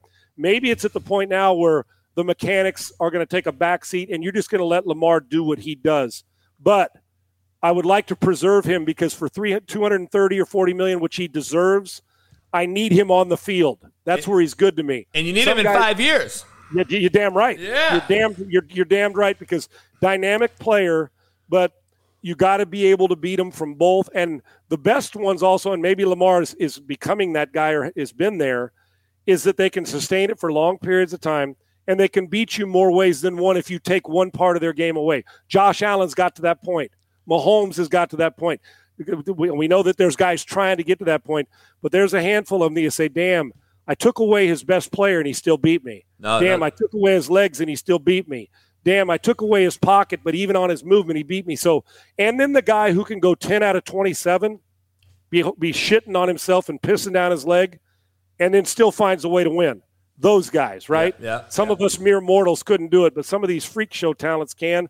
I'm a big mechanics guy. That's why Brady sustained it Me too. aside from other things, his ability to when the temperature of that damn game goes up, the blood pressure and your mechanics are at their heightened. Poised. It's like Steph Curry shooting threes. Yes. When the pressure of the game's up, his form and mechanics are off the charts. Right? You're still true. You're like, still climbing exactly. the pocket. You're still you're not... still beating them mentally. Yes. You're still beating them by reading coverage and understanding where to throw it. And I'm talking about all 32 starters in this league. No doubt. I, I, I agree. Staff, uh, Stafford to me, we got to start questioning if he was out of Detroit eight years ago and somewhere else, does he have two or three rings and already right. a true Hall of Famer? Because he's a top five ball spinner, no question, in my opinion. Uh, I talked to Aaron Rodgers about it, and he even told me the same thing. He's like, dude, this dude's a dude. And the bottom line is he goes to a team that has some competence, and there he wins a Super Bowl and has a three, four game playoff run, arguably one of the best of all time. So, like, right. JB, and think about what do you think about the pressure? Remember when they got him for all those assets and yeah. and Sean McVay and that group, they're going all in, getting rid of draft picks, saying we're fucking going to win it now. Yep. And what's he do? He comes in there and overcomes and makes the clutch throw to Cooper Kupp against Tampa Bay on yep. blitz. Yep. Once again, you know what Stafford did know? Where the unblocked guy was coming yep. from. Yep. So he beat him with the throw Instead and hung in there and took a shot in the mouth. Yep. And still delivered it for the touchdown. So I love the guy. Yep. I, I just know going in that there are going to be a couple times Matt's going to throw it to the other dude. No doubt. But that rocket launcher arm, and he's got balls the size of a daytime burglar, brother. he, you know, think about sitting at home. Every, you, you know, you're sitting at home, the, the dad or the mom during the day at three o'clock, and a burglar's going to waltz in and steal from your ass while you're home, and and not, with no with all the lights on. That Stafford, it's like I'm throwing it there, and I may miss it the first time, but you think I don't have the balls to come back and throw it in there again? And he does. And you're right. I think he's already the numbers say Hall of Fame, right? Considering who's going you know what I'm saying? And adding that ring to it didn't hurt. He's one of my favorites, and it was so nice to see him get this chance. And then with all that pressure to capitalize it in his first year there. No, no doubt. Uh, let me ask you this. Uh, uh by the way, look at the ticker on the bottom. Um, by, by, the way, you do a great job on the show, man. I love listening. Oh, uh, man, I, Balls of a daytime burger. There you go, bro. Hey, man, that is fucking classic. I'm new. I'm you. I'm putting that on a fucking shirt. I'll send you the money for it. Uh, let, let hey, me ask I'll you this. Share. I gotta ask you this question. I'm a team and, player. And I know I get you're a busy man, and I appreciate you coming on, man. Uh, college football landscape. We can get into the transfer portal, of the NIL. I think we're all agree. Me and you agreed on the same shit. I think it's soft as shit, and the whole deal's fucked up. But you right. played at SC. Your take on SC? I know I've seen your tweets and, and, Instagram posts years ago. SC was bad. I've had coaches. My one of my former coaches was the interim head coach last year, Donte. Um, what what is your take now? Obviously, they're three and zero. Oh. I don't think they've played anybody, and I'm as strong right. as anyone. And I have no USC ties, but just sending kids there. Um, and I'm a, and I'm a, and I'm a huge realist. UCLA and USC to me still should be dominant across America, just like Pete Carroll had them. I think they should be. We got five fucking Heisman Trophy candidates at the quarterback position across America right now, out of California. I don't think there's a lack of talent. I think it's as good as it's been in a long time, uh, even though we're soft as shit. What is your take on USC Lincoln Riley right now and this and how he has this quarterback Caleb Williams playing? Are you happier than I, I'm sure you're happier, but are you are you comfortable with where it's headed, or do you think this thing is a fucking one one shot deal because of how the portal and the NIL are? SC could be shitty next year if somebody pays right. more money to a right. kid. So, what do yep. you think? How, how, how are you? Uh, I know you're intertwined there. How, how are you feeling about SC, and how far can they go this year?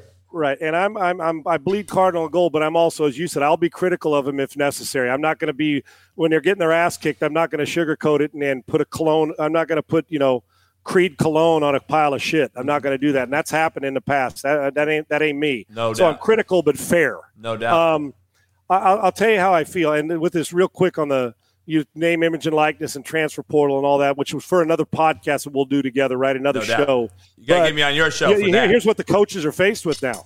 You got to recruit the player before he gets there, recruit him while he's there.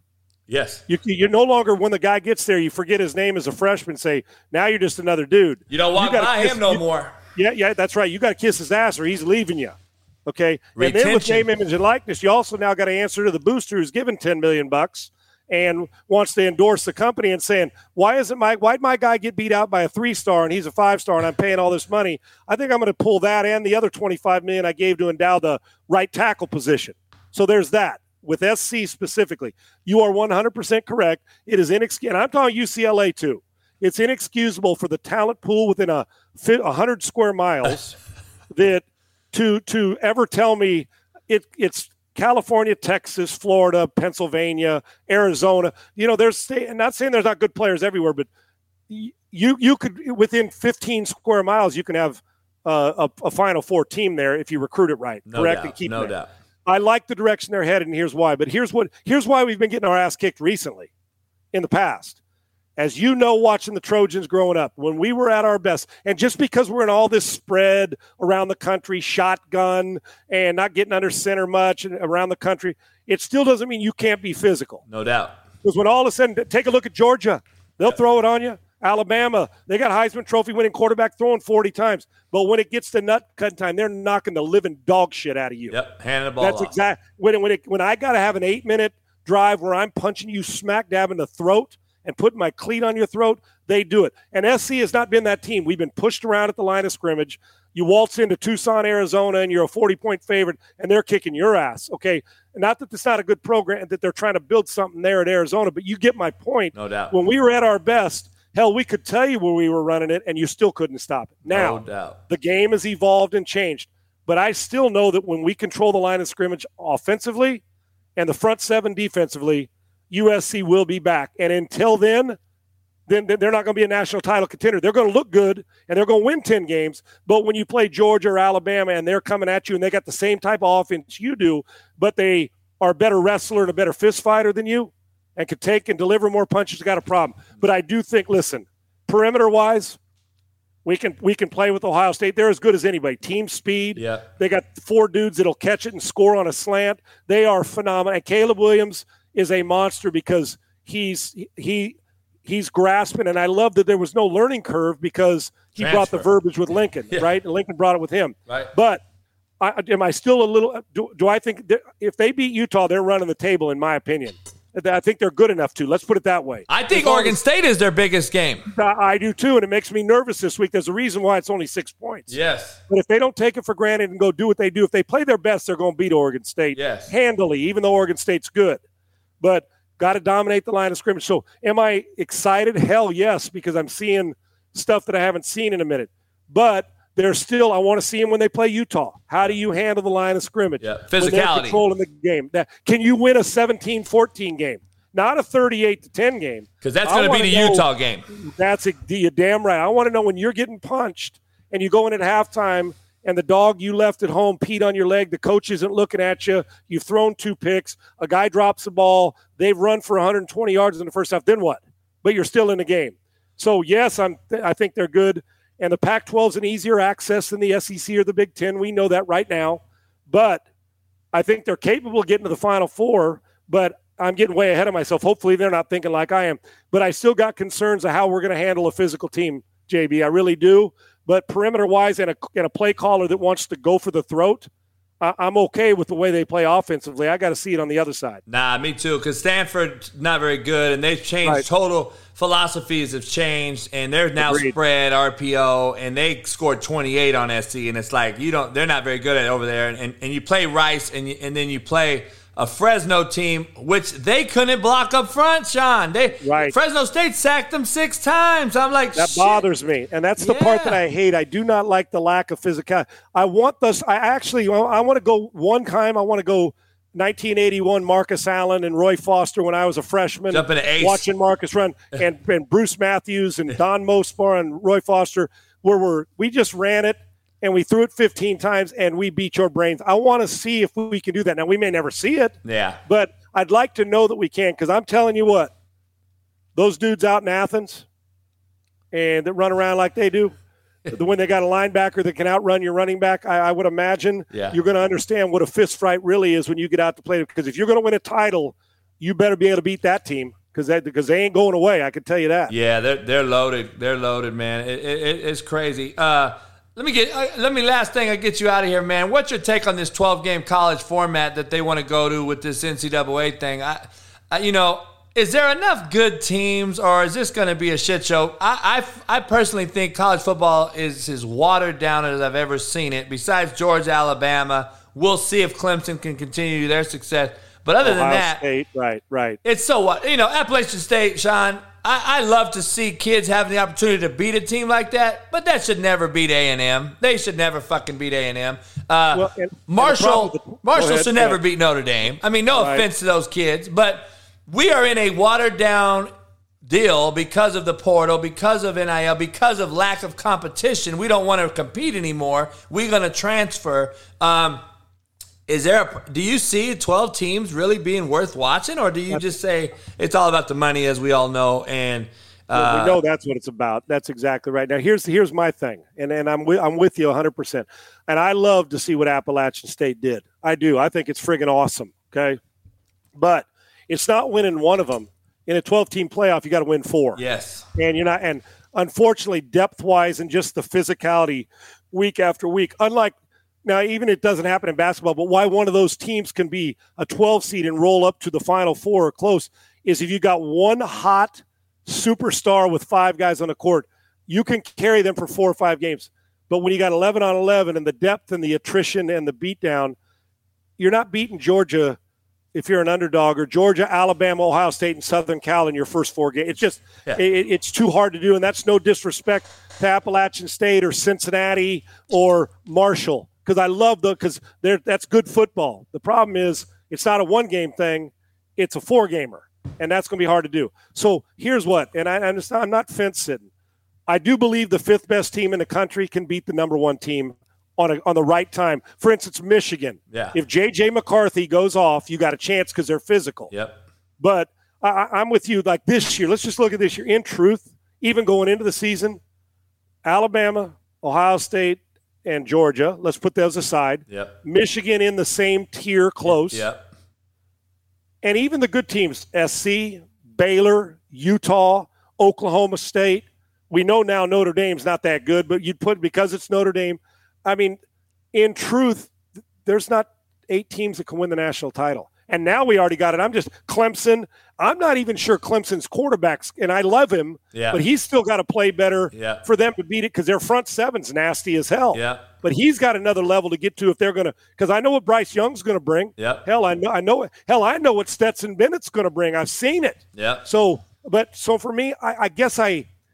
And Sarkass, Texas, looking the part. Right. They and look the part. Rip it too when he see you. Damn right they do. Yeah. And so I, I can't wait for two more years to see what he does. But in truth, twelve probably too many. Yeah. But I do like it because it, it makes it interesting, and I like the guy, the seventh team having a chance, and I actually like more games. I do. Yeah. But in truth, I can tell you this: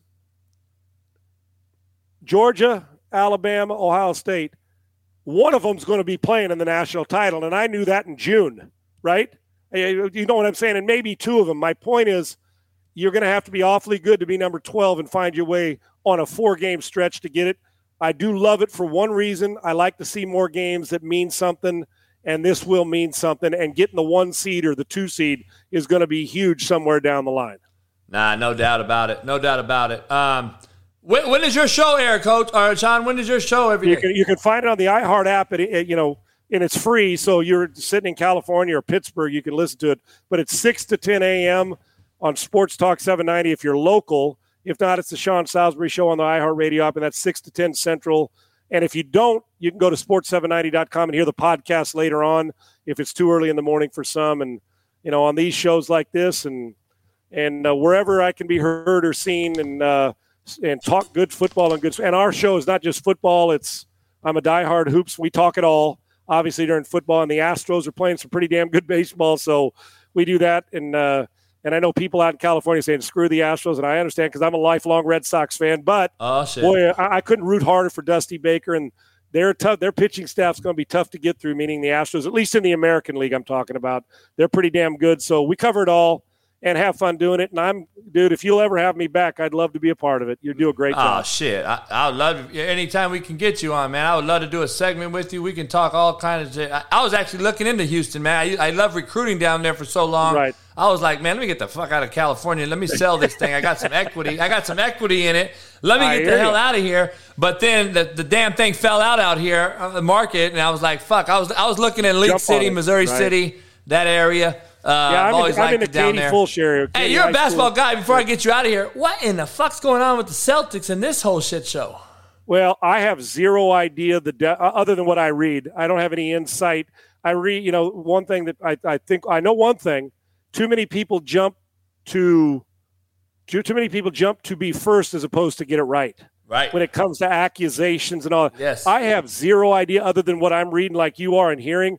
Then I, I saw Matt Barnes apologize. He went Yes. you know, Matt went out there and said, "Now that I'm in the media, I got to come back and fix a video," which I give him major respect for because some guys won't admit when they think they're wrong. But Matt's recent one was, "It's far worse yes. than you think," and I'm going by him because he has connections, I'm sure. So I don't know, and that's why I'm not. I don't know who, why, what. I'm not on the moral compass business, but I know this: we will eventually know. Yeah. And the only thing I do know, if there's a rule in the building that says do it this way, regardless of how you feel about what happened, if there's a rule in the building or somebody doesn't feel safe or somebody's not doing it right, then that, that that's that's on the person who broke the rule, right? Yeah. As far as the in depth uh, of what gone on and how deep it goes, I have no idea. I know it feels like a really unfortunate. And when you get suspended for a year for that, it, it's probably leaning more towards what Matt Barnes said, deeper than we think, and probably more damaging. Uh, people need to feel safe and Yeah. also need to feel protected in doing it right in the building. And whatever that means, they've got some decisions, I'm sure, and some investigating to do inside their own building. It sucks though, because you never like to see these type of stories for anybody. No doubt. I, I actually know Matt and Danny Green real well. I was with Matt just a couple weeks ago, Right. And uh, I, I reached out to them to see some shit myself. Like, what's going on here, man? Some I said yesterday on my show, it's deeper than what the hell we know. Right. Because That's I don't know if exactly you saw it, but Brad Stevens came out crying today, basically, and said Ooh. bullshit live on the air on ESPN. He actually said the word bullshit and how on, on, on how all this leaked. And you can see in his face that there is something immensely Oh. wrong there. And I Yeah. don't know how they I, I mean, why not fire the guy and just say, fuck it, if it's this bad, I, I don't understand the whole deal. They took half his money apparently. Um, And JB, that's the next level. I don't know. Like I said, I don't know the level. Yeah. Because I'm going to sit here and wait. Because I, like I said, I don't need to be first. I want to be right when I talk. Now we all have an opinion, but I'm trying to give an opinion on something I don't have information on other than what we read. Yeah. So, but I do know this: when it's a year, that that you know, it's not a month or not a week. Then it's it's it's deeper. Whatever that depth is, I don't know. And when Brad Stevens shows that kind of fire, like you said, and other people are talking about it, it it's it, it's something they're going to have to look long. I don't think the final decision on this is made yet. If it's this deep and this damaging, and you're exactly right. Uh, but I, like I said, from a distance, it doesn't look good. But I'm always going to be to the point. I've seen too many both ways of people jumping on it and having to apologize. My opinion is that when I see it's a year, it feels like it's it's not a good situation in Boston right now. Nah, and I agree with you, Sean. Uh, I'm, I'm with you on this. Like, we're so quick to anoint Mahomes as the GOAT and Herbert and all these guys. And I'm like, let's give his resume, let, let his resume build and let's see him in five years. I, I, I've been saying, you know, Mahomes is a gimmicky guy to me. Uh, and people are like, he went to two Super Bowls and da da da. I said, but he's lost twice to a 45 year old fucking guy that's won it seven times. You can't say you're the GOAT if you can't beat the GOAT. Well, the goat is Tom Brady, and right as we sit today, that's inarguable. Now, if you want to talk to me who the current best player is, and you can argue who you want, Yeah. but there is, the, the argument is no longer uh, who the best quarterback on the planet's been for the course of his career, and to sustain it for 23 years and still be playing at a high level, yeah. And it's unfortunate with sports that what goes on. Like I said, I don't know in the in the, in the, B- the Boston thing, and coming off one hell of a season, you know. You did for every and the collateral damage for everybody involved. And like I said, I'm not I'm not anybody's marriage counselor or or girlfriend or boyfriend counselor. I'm sure as hell not in the organization to know what was put in front of them and what they did. But when you're doing it that severe, there's obviously it's a severe situation there, or you wouldn't suspend him for that long and all the people involved in it and getting this information leaked. But back to the football side, yeah, I love the banter of who the best is, but the best football player we've ever had still playing at 45 years old, and he plays in Tampa right now. No doubt, man. Uh, Man, Sean, this was great, man. I, I you don't know, I'm, I'm a, I'm a very much of a huge fan, man. I always have been, and I love the real you, talk man. banter, man. And I'm still old Anytime school, you want me on, if you want a segment every couple weeks, if you want to have me on, Spirit, all you got to do, you know, Oh. hit me up, and I, I'm there for you whenever you need. Cause you, Oh, shit. I, Well- lo- I love your passion, brother. Let's do it, man. Let's do it. And like I said, if you ever have time, get me on yours. I'll come on yours anytime, man. So, If you'll be, if you're willing to wake your ass up that early, I'm in, brother. Come on. oh shit, I'm, to uh, have I'm, you. Uh, I'm already up, brother. I got four dogs and you- shit. It- It's a fucking shit show over and, here. and- and us old dudes can't sleep like we used to anyway. Hell no, and I think sleeping's overrated, Sean. It's work I hard, agree. play hard for me. Hey, I, hey, I, uh, if I'm going down, I'm going down swinging, brother. I Hey, promise you that. I was on my 6 a.m. show on the West Coast. I left right. Pat Perez. Pat Perez is a good friend of mine, LIV golf. I was drinking with him till fucking four in the morning. Got my ass here home and got back on this show at six just to get the show going. you know what that's called? Being a pro, brother. Eh. Being a pro. And who doesn't like who doesn't like my guy Pat PP's fire, man? Oh man, I friggin' love it. Hey, I, I told him I was trying to get you on. He's actually a fan too. That's a good friend of mine, man. I'm always in Scottsdale at his house. Silverleaf Country Club is his home course there. And Yeah, that's uh, a good one too. Well, one of these days we'll have to do me, you, and PP on at the same time. I'd like that. Yeah, we're gonna do that, man. We'll we'll get him. I'll get him on your deal. You come on ours, whatever it is, and then we gotta go play golf together, man. It's any time. I'm in, brother. I can't wait, and I'm honored to be on with you. Have a good one. Should be a fun weekend of football. Hey, no doubt. I appreciate you. Take care. Thanks, JB. Thank you. Sean Salisbury, man. Can't get no better than that. Uh, appreciate him, man. Make sure you follow him on all social media. Make sure you hit him up. Uh, great listen if you've never uh, heard him talk. He is a old school get after it guy. Um, appreciate everybody so far, man. Pound the like button, hit the subscribe button, go be a member. If you don't know how to be a member, go to fucking Google, man. Go Google the shit and check it out. Um, yes, Alex, Coach Moose is a good friend of mine. Go ask him about me. Um, man, he told some great stories, man. Balls like a daytime burglar. Fuck me. That is an all time classic. I am going to fucking put it on a shirt. I will quote it by his name underneath it, and I'll get that shit. I will get that shit uh, fucking uh, quoted, man. So, um, so anyway, man, I just got a phone call from Brandon Lang, who is about to come on right now and give us his picks. Um, his he had surgery, man, and he had a serious one. And stitches just came out, and he is being rushed to the emergency room. So he will not be joining us, man. I apologize for that. I know we were going to get some picks in. I don't know if Hector is here available. Um, I'm going to hit him up. Um, but uh, I'm going to take a piss break. I'm going to get a drink. I'm going to come back with my college picks and my NFL picks, regardless if I can't get anyone else on. But uh, make sure you guys uh, pound the like button, hit the button, subscribe, become a member, man. Um, and we'll see uh, if we can get Hector on to give us some picks. And I'm going to give you mine any, either way. I'm going to give you mine. Great show today, man, on this Fearless Friday. Make sure you head on over to betonline.ag, promo code BLEAV50, B L E A V 50. And uh, CanadipCBD.com. Head on over there. Coach JB, all caps, is the promo code. Get you 20% off. Hey, man, a lot of football this weekend. I'm going to give it to you real and raw here in a second. I'm going to break down a few things. I still got a lot of show left um, to break down some college games plus my NFL picks. And uh, we'll get to that here in a second. Uh, let's see if I can vote for Florida or Tennessee. Let's see how bad I can piss uh, Sara off. And uh, we'll see from there. We'll, we never know, right? We never fucking know what the deal is. You know, JB always goes against the grain, but we're going to go and figure this thing out. So, what do I know, man? But what the fuck do I know, right?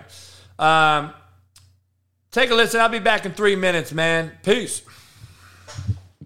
But what do I know when I talk about the transfer portal being as shitty as it is, watering down college football? But what do I know when I say the landscape is completely open to anyone beating anyone? Have I not said it on this show? Did I not say it just a couple days ago? Did I not do a video on Twitter about it? Did I not talk about it on my shows here? And people just, nah, coach, hell no. Really? So, Appalachian State goes into A&M, $40 million booster loaded roster. Coach makes $10 million a year. The head coach, Coach Clark at, at uh, Appalachian State, makes 425K a year. But what do I know? Appalachian State has one four star player on their roster, FYI. One. Texas A&M has 56 four or five star players. Go look it up. Go Google it. Go check it out. Go look it up. Forty, hundred and twenty-five thousand dollars the head coach makes. Texas A&M special teams coordinator makes one million dollars. So what do you think Appalachian State special teams coordinator makes? I'd say maybe 100K. Maybe 100K. Maybe 100K. Maybe 100K. What do you think their quarterback coach makes? 45, 50. You know A&M's quarterback coach makes? $325,000. Almost as much as the head football coach at Appalachian State. But what do I know when I say it's watered down and Appalachian State deserves to not have themselves even mentioned with the Texas A&M when it comes to going to their fucking house and beating them in a low-scoring affair less when they just scored 61 points on North Carolina, another Power 5 team. So now Appalachian State can show that they can score 60 on you in a Power 5 school and they can show they can beat you a higher ranked team in a low scoring affair. But what do I know? 56 four and five star players. Appalachian State has one. And by the way, Bruce Helms, they did it to Michigan in 2007. They weren't even a Division One team yet. I hope you do know that. They were an FCS school at the time they beat Michigan. So All right, all right, all right, all right, all right, all right. We back in this bitch. Um, I wanted to. Uh, I, t- I gave you guys my conference breakdowns um, in the NFL the other day. All right, my AFC college breakdown. I gave it to you. There's my grade. AFC West. I gave you a B grade. Right. Uh, this is their you know records, and we gave you. A, I gave them a B grade in the AFC West, the hardest division. Uh, Denver's actually one and one, so I fucked that up. They're not zero and two, but the Raiders are zero and two. Denver's one and one. We fucked that up, but th- I still gave them a grade of a B. All right, so um, let's see, and then I got here's my entire picks. Okay, uh, the Raiders are still wrong at one and one, by the way, but we'll fix it. So those are the overall picks that I gave you guys on each division. Um, and um,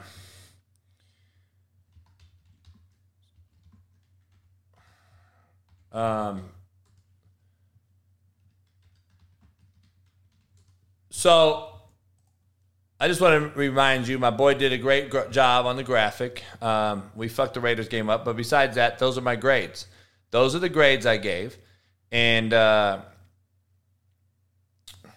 yeah, the Raiders would be 0 2, but they they snuck out of it. So I just I want to give a shout out to Mac. He created that graphic, and that's a cool graphic. We'll update it every week, and I'll give you my my grades every week on the conference, and that's where they are right now. That's where we stand right now. AFC West is still a B. The East is a B minus. The North's a C. Uh, the South, um, let me get rid of this banner. Um, the South is also very, very shitty, right? The the South is as bad as it gets, right? We gave them an F, and uh, I just wanted to reiterate re- reiterate that uh, this is the grades. So if you didn't see them, now you've seen them all, and short, fat, skinny, and tall. So now fuck them all. Um, Appreciate everybody coming on in the show today. I'm going to give you guys some college picks. I'm going to give you guys some NFL picks. And uh, I'm going to give you guys a bunch of different things. If I can get rid of this fucking graphic. Um, So I want to get into this Brett Favre deal real quick. Basically, they're saying that this is a suspected white supremacist, Brett Favre. He's involved with a $70 million Mississippi welfare scam. He stole money from the low income black families to line his pockets and build volleyball stadium. Now, I don't know if he stole from black families or not. I don't know that much in as far as in depth on that. But what I do know is um,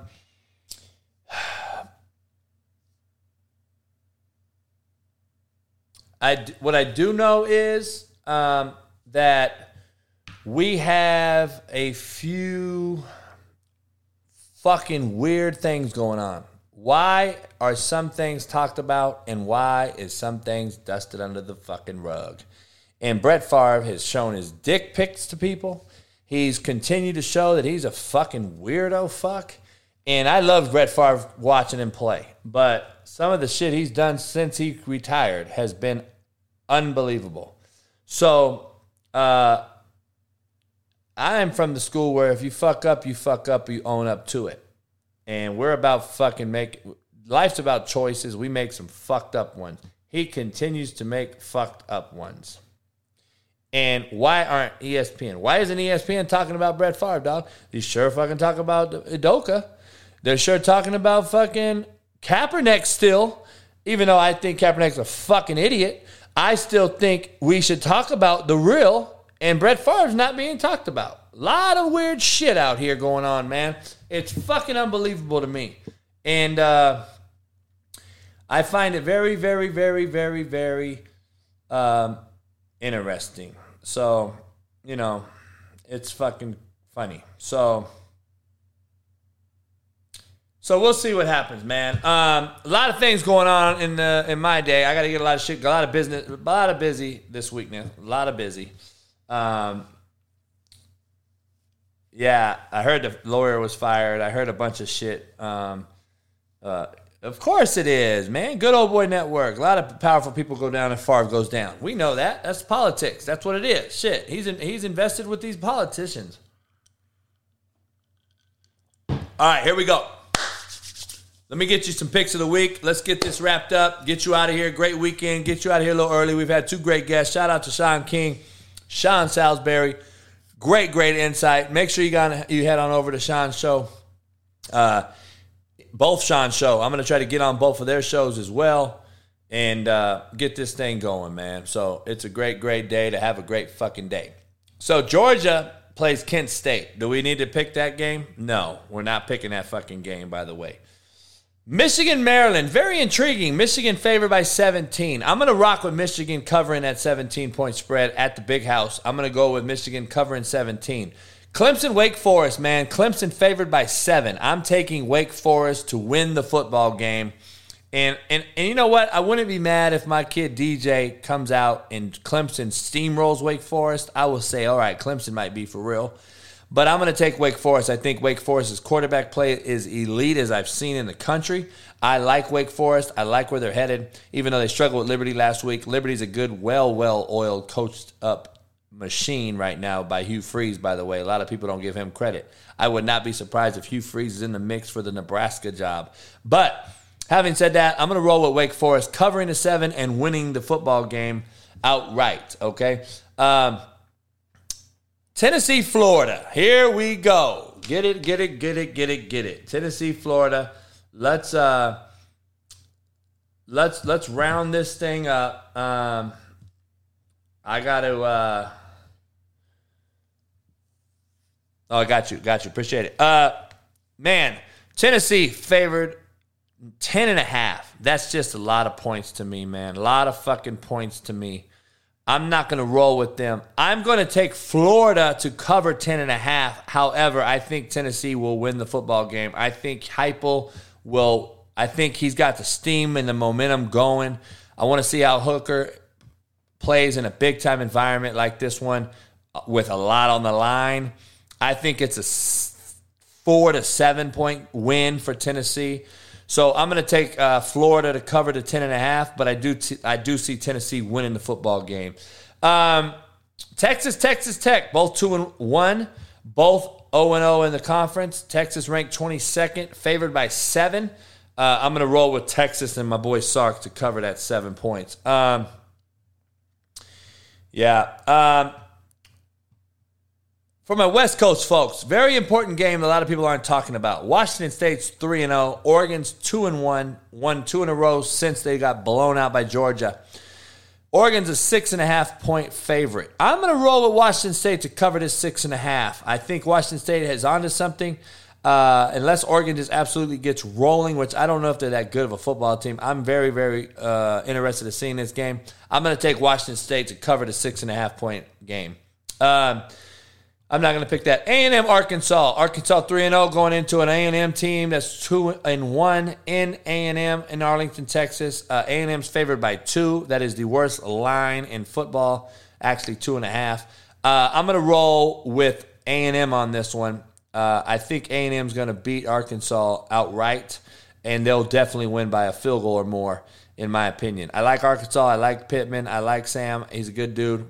Uh, I just don't know if they can beat A&M after they lost to uh, Appalachian State. I think A&M is going to go on a run. I don't believe they're going to be on a run for a natty. I think they're just going to go on a run before they end up getting blown out by Georgia and Alabama. So I'm going to take A&M in this instance uh, to cover the two versus Arkansas and win the game outright. I'm not even going to pick Alabama Vanderbilt. I know Vanderbilt's three and one. Alabama's 40 and a half point favorites. So I'm not going to get in that game. Oklahoma K State. I'm going to take K State to cover the 13 point lay. I'm going to take K State. I just think Oklahoma struggles versus K State, man. Uh, it's in Oklahoma, though. They just had a big win uh, in blowout fashion versus Nebraska. I don't think it's going to be that type of game this week versus K State. K State's a much better coach team. And I, I am going to take K State to cover the 13. I think it's a seven point ball game. I, Oklahoma may win the game, but I'm going to take K State to cover 13. SC Oregon State, another West Coast game that's important. SC 3 0, Oregon State 3 0.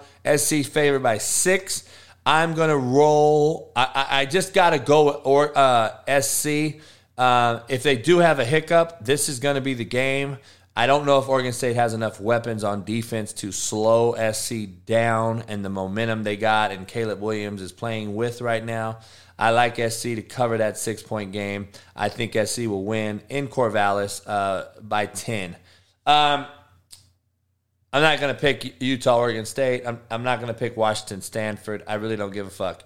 The KU game is something of interest because I've told you about KU and my um, ties with Coach Leipold, and I like that game. Um, it's a very, very interested one, uh, to say the least.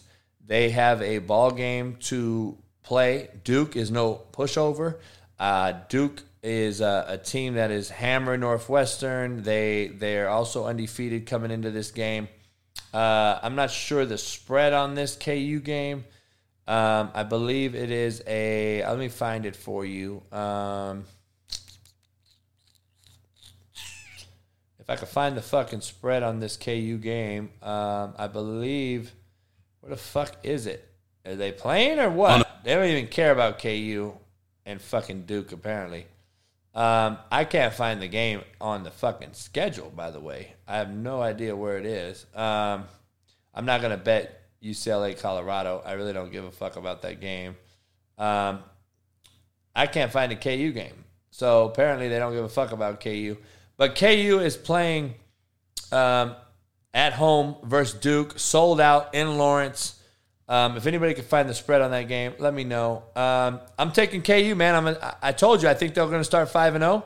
I think they're going to start off five and zero, and I, I, I like the way Lance has that team bought in right now. I think KU uh, beats Duke. I think it'll be a close game, but I think KU on offense is playing as well as anybody, and uh, I'm very, very uh, curious to see them. Um, they're favored by six and a half in Lawrence. Yeah, I'm taking KU all day. I'm taking KU to win that ball game. Um, Duke is not a pushover, though. Let me tell you, that's a smart bunch, bunch of motherfuckers, but they're they're not a pushover. Well, really, really well coached. I know a few buddies coaching at Duke. Very, very well coached football team. Um, so I think KU's going to get that one though. It is going to be a tough game though, but I think KU gets it and goes to four and zero, and the Lance Leipold era is in full swing. So those are my college picks for the day. Let me get you my NFL man. Let me get to my NFL picks. Um, it's going to be very very interesting weekend. Very very interesting weekend. Um, yeah, I guess Duke's plus seven and a half is what it looks like. So KU's favored by seven and a half. Um, I'm not, I'm not gonna pick every NFL game. Okay, I'm not gonna pick every NFL game, um, but I am gonna talk about certain matchups I want to see. The Colts and the Chiefs is a very interesting ball game. All right, I want to say I want to give you the reason why. The Colts have played absolutely horrible. They've played fucking awful. And the Chiefs have been lights out, apparently. That everyone thinks they're lights out. They played a horrible Arizona team, in my opinion, and then they play a team where Herbert gets hurt. Who knows how long, you know, he's out, but uh, at home, and they squeak it out against the Chargers. I think the Chiefs are going to have a letdown game. I think the Colts get right this weekend and figure some shit out. Get Taylor the Rock. Matt Ryan plays a lot better and their defense gets after Mahomes, I, I I'm taking the Colts to cover five and a half in Lucas Oil. I'm taking the Colts to shock somebody and get their season flipped and get their season turned around. I got the Colts beating the Chiefs this weekend. Or co- let me at least say they're covering the five and a half. Okay, Bills Dolphins big game of the week. D- Buffalo favored by five. Uh, I'm going to take Buffalo to cover that. Um, in Miami, by the way, let's. I think Tua momentum comes to a halt. I think Tua's big momentum comes to a halt this week. I think the Bills defense will be too much in warm weather. I think Josh Allen goes absolutely fucking bananas being a California kid loving the sun. I think Josh Allen and the Buffalo Bills blow the Dolphins out. And uh, if they do get a lead like Baltimore did, they're not letting Baltimore back in. They're not letting them back in the game like Baltimore did. Uh, Ravens, Patriots, both one and one. They got Baltimore at minus two and a half as favorites. Um, I think Belichick figures a way to slow Lamar Jackson down, even though he's at an all-time MVP hot streak right now. His first two weeks, Lamar is on his on a high horse, and I'm I love it, but I don't believe it's sustainable. Like I've said, um, I I got the Patriots slowing them down. I think the Patriots win by a field goal. All right, that's a that's a fucking lofty task. But I think the ball. I think the Patriots are going to ball control on offense. Mac Jones will dink and dunk. They'll get some run game going. They'll play sound defense. It'll be a decently scored game. I think it's a 21 17 type of ball game. Uh, I got the Patriots winning that. Bengals Jets. Do the Bengals get back on the winning streak? They're my, they're favored by six and a half. I do not like that spread in East Rutherford in New Jersey playing the Jets. I don't like that spread at six and a half. What does Vegas know that we don't? I don't know. Um, but I'm going to take Cincinnati to cover the six and a half. I think this, uh, even though I think I hope my kid Jermaine Jan- uh, Johnson can get after Burrow, uh, that O line being suspect at best. If the Jets can play defense like they have and get a pass rush on Burrow, I think the Jets can win the game. But I think Burrow and the Bengals get on the winning track. They're going to cover that six and a half. Um, Eagles Commanders are going to, is going to be a very interesting game. I'm actually going to take the Commanders to fucking cover a six and a half point dog that they are to the Eagles. I'm taking the Commanders either to lose by three or win the game outright. All right, it's in Maryland in Washington. I got Washington winning this one. I think Jalen Hurts is going to have a inconsistent game because I don't believe he can be consistent in the NFL from week in to week out. All right. I know we heard Sean Salisbury say he likes what he's doing. I like what he's doing too. I don't know if he can sustain it, just like I don't know if Tua can sustain it. That's why I'm taking the Bills. So I think the Saints will get on the right track and blow out the Panthers. It's very interesting to know that New Orleans is only two and a half point favorites in an NFL team, in an NFL where Philly is six and a half point favorites. I like uh, the Saints uh, to win that game at least by a field goal. Um, Jaguars, Chargers, both one and one. Uh, Chargers are here in LA. Chargers are in here in LA. Uh, you know what? They gotta. I, I think the Chargers got to get back on it after uh, losing that game a couple weeks ago to the Chiefs. And Herbert, uh, I don't know if Herbert's back or not. Uh, we'll see. But I, I, got the Chargers winning that one um, pretty easily. All right. Cardinals, Rams. I got to roll with the Rams, man. It's in Arizona. That ain't nothing but a bus ride away from LA. I know they fly, but it ain't far. And uh, I'm going to take the Rams momentum, even though they did not finish the game strong versus Atlanta. I like Stafford and Cooper Kupp going in there against a team uh, led by a quarterback that wants to play Fortnite. I, am going to take the Rams. Um, Packers Bucks is the last game I'm going to discuss before I get to the Broncos Niners game. Um, and then I'll give you the Monday night game uh, on Monday's show. Cowboys Giants, led by my boy Daniel Jones. I'm going to make that a pick of the week uh, because I like where that's headed. I, I like the I like the Packers in this one, man. Tampa's favored by one point. I think that Aaron Rodgers is going to get on track and get a have a big game. I think he's going to get rid of the football quick. I think that uh, they're going to run the football and and and slow the Buck, Bucks D line down. It's going to be a warm weather game, 89 degree game. I think uh, the Packers get on track, and I think they can move the ball on the Packer on the Bucks defense has been very very lights out to date. Um, but I think Tom Brady being without his weapons, they're going to struggle. I think the Packers are going to get right on defense. So I'm going to take the Packers to shock the Bucks in this one, even though it's a one point deficit. It's a it's a Tampa by one, uh, according to Vegas. All right, Mark Rodriguez, much love to you, coming a member. Appreciate you. Um, Broncos Niners, very very interesting game. Frisco favored by one and a half, minus one and a half. Very very very interesting game. Um, I'm going to take the Broncos in Denver in Mile High. Jimmy G's had a week to practice. I get all that. Uh, I don't know if Kittle's going to be back or not. Um, but I'm going to take Russell Wilson to get on track. A 77 degree weather in a supreme altitude playing field stadium. I'm going to take the Broncos and Russell Wilson to beat the 49ers and that is what it is. Uh, I think he gets Sutton the rock. I think Williams gets the ball rolling, and I think Russell makes plays to keep the ball away from the 49ers. And I think the Broncos are going to win that game. And that is what I believe. So I'll get into Monday night's game on Monday. Um, but, um, you know, we'll see what happens um, and, uh, and get after it. Again, these are, oops. Um, these are my oops. I don't know where the fuck I went. Um, these are my picks, by the way, and uh, well, I don't even know where they are anymore. I don't see the picks. Um, so anyway, we will get into that. Uh, those are my picks for the weekend, man. I appreciate you guys tuning in today. I missed this morning because I had an emergency situation occur.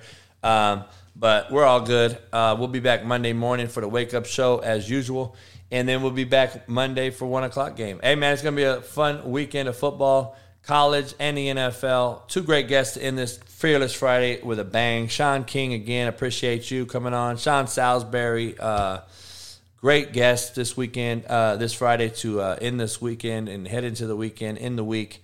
And uh, with a bang, man. So, Fearless Friday. Make sure you guys all subscribe. Tell everybody about it. And pound the like button on the way out to have a good weekend. And uh, hey, man, it's always a pleasure. I appreciate everybody in the community, even the dick writing haters. And Sara will be back Monday. She's going to be at Tennessee, at Neyland, uh, representing that orange. And uh, and and I hope for her sake Tennessee gets that win and Josh Heupel gets off the schneid and can beat that uh, that team uh, for the first time in six years. So shout out to Sara and everybody. Uh, stay safe out here. And uh, hey, man, I appreciate all the love, man. Go to CoachJBStore.com, get you some merch, get you some gear. And uh, hey, man, be safe this weekend. I hope all you guys return on Monday and at least let me cuss your fucking asses out. Appreciate everybody. And hit that like button on your way out the door, man. I'll see you guys Monday, man. God bless. Good night. Peace.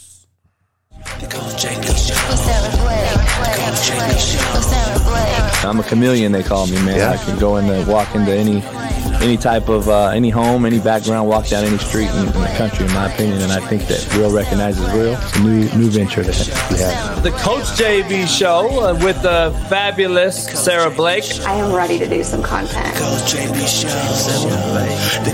Give it to you straight, no chaser. Sara Blake.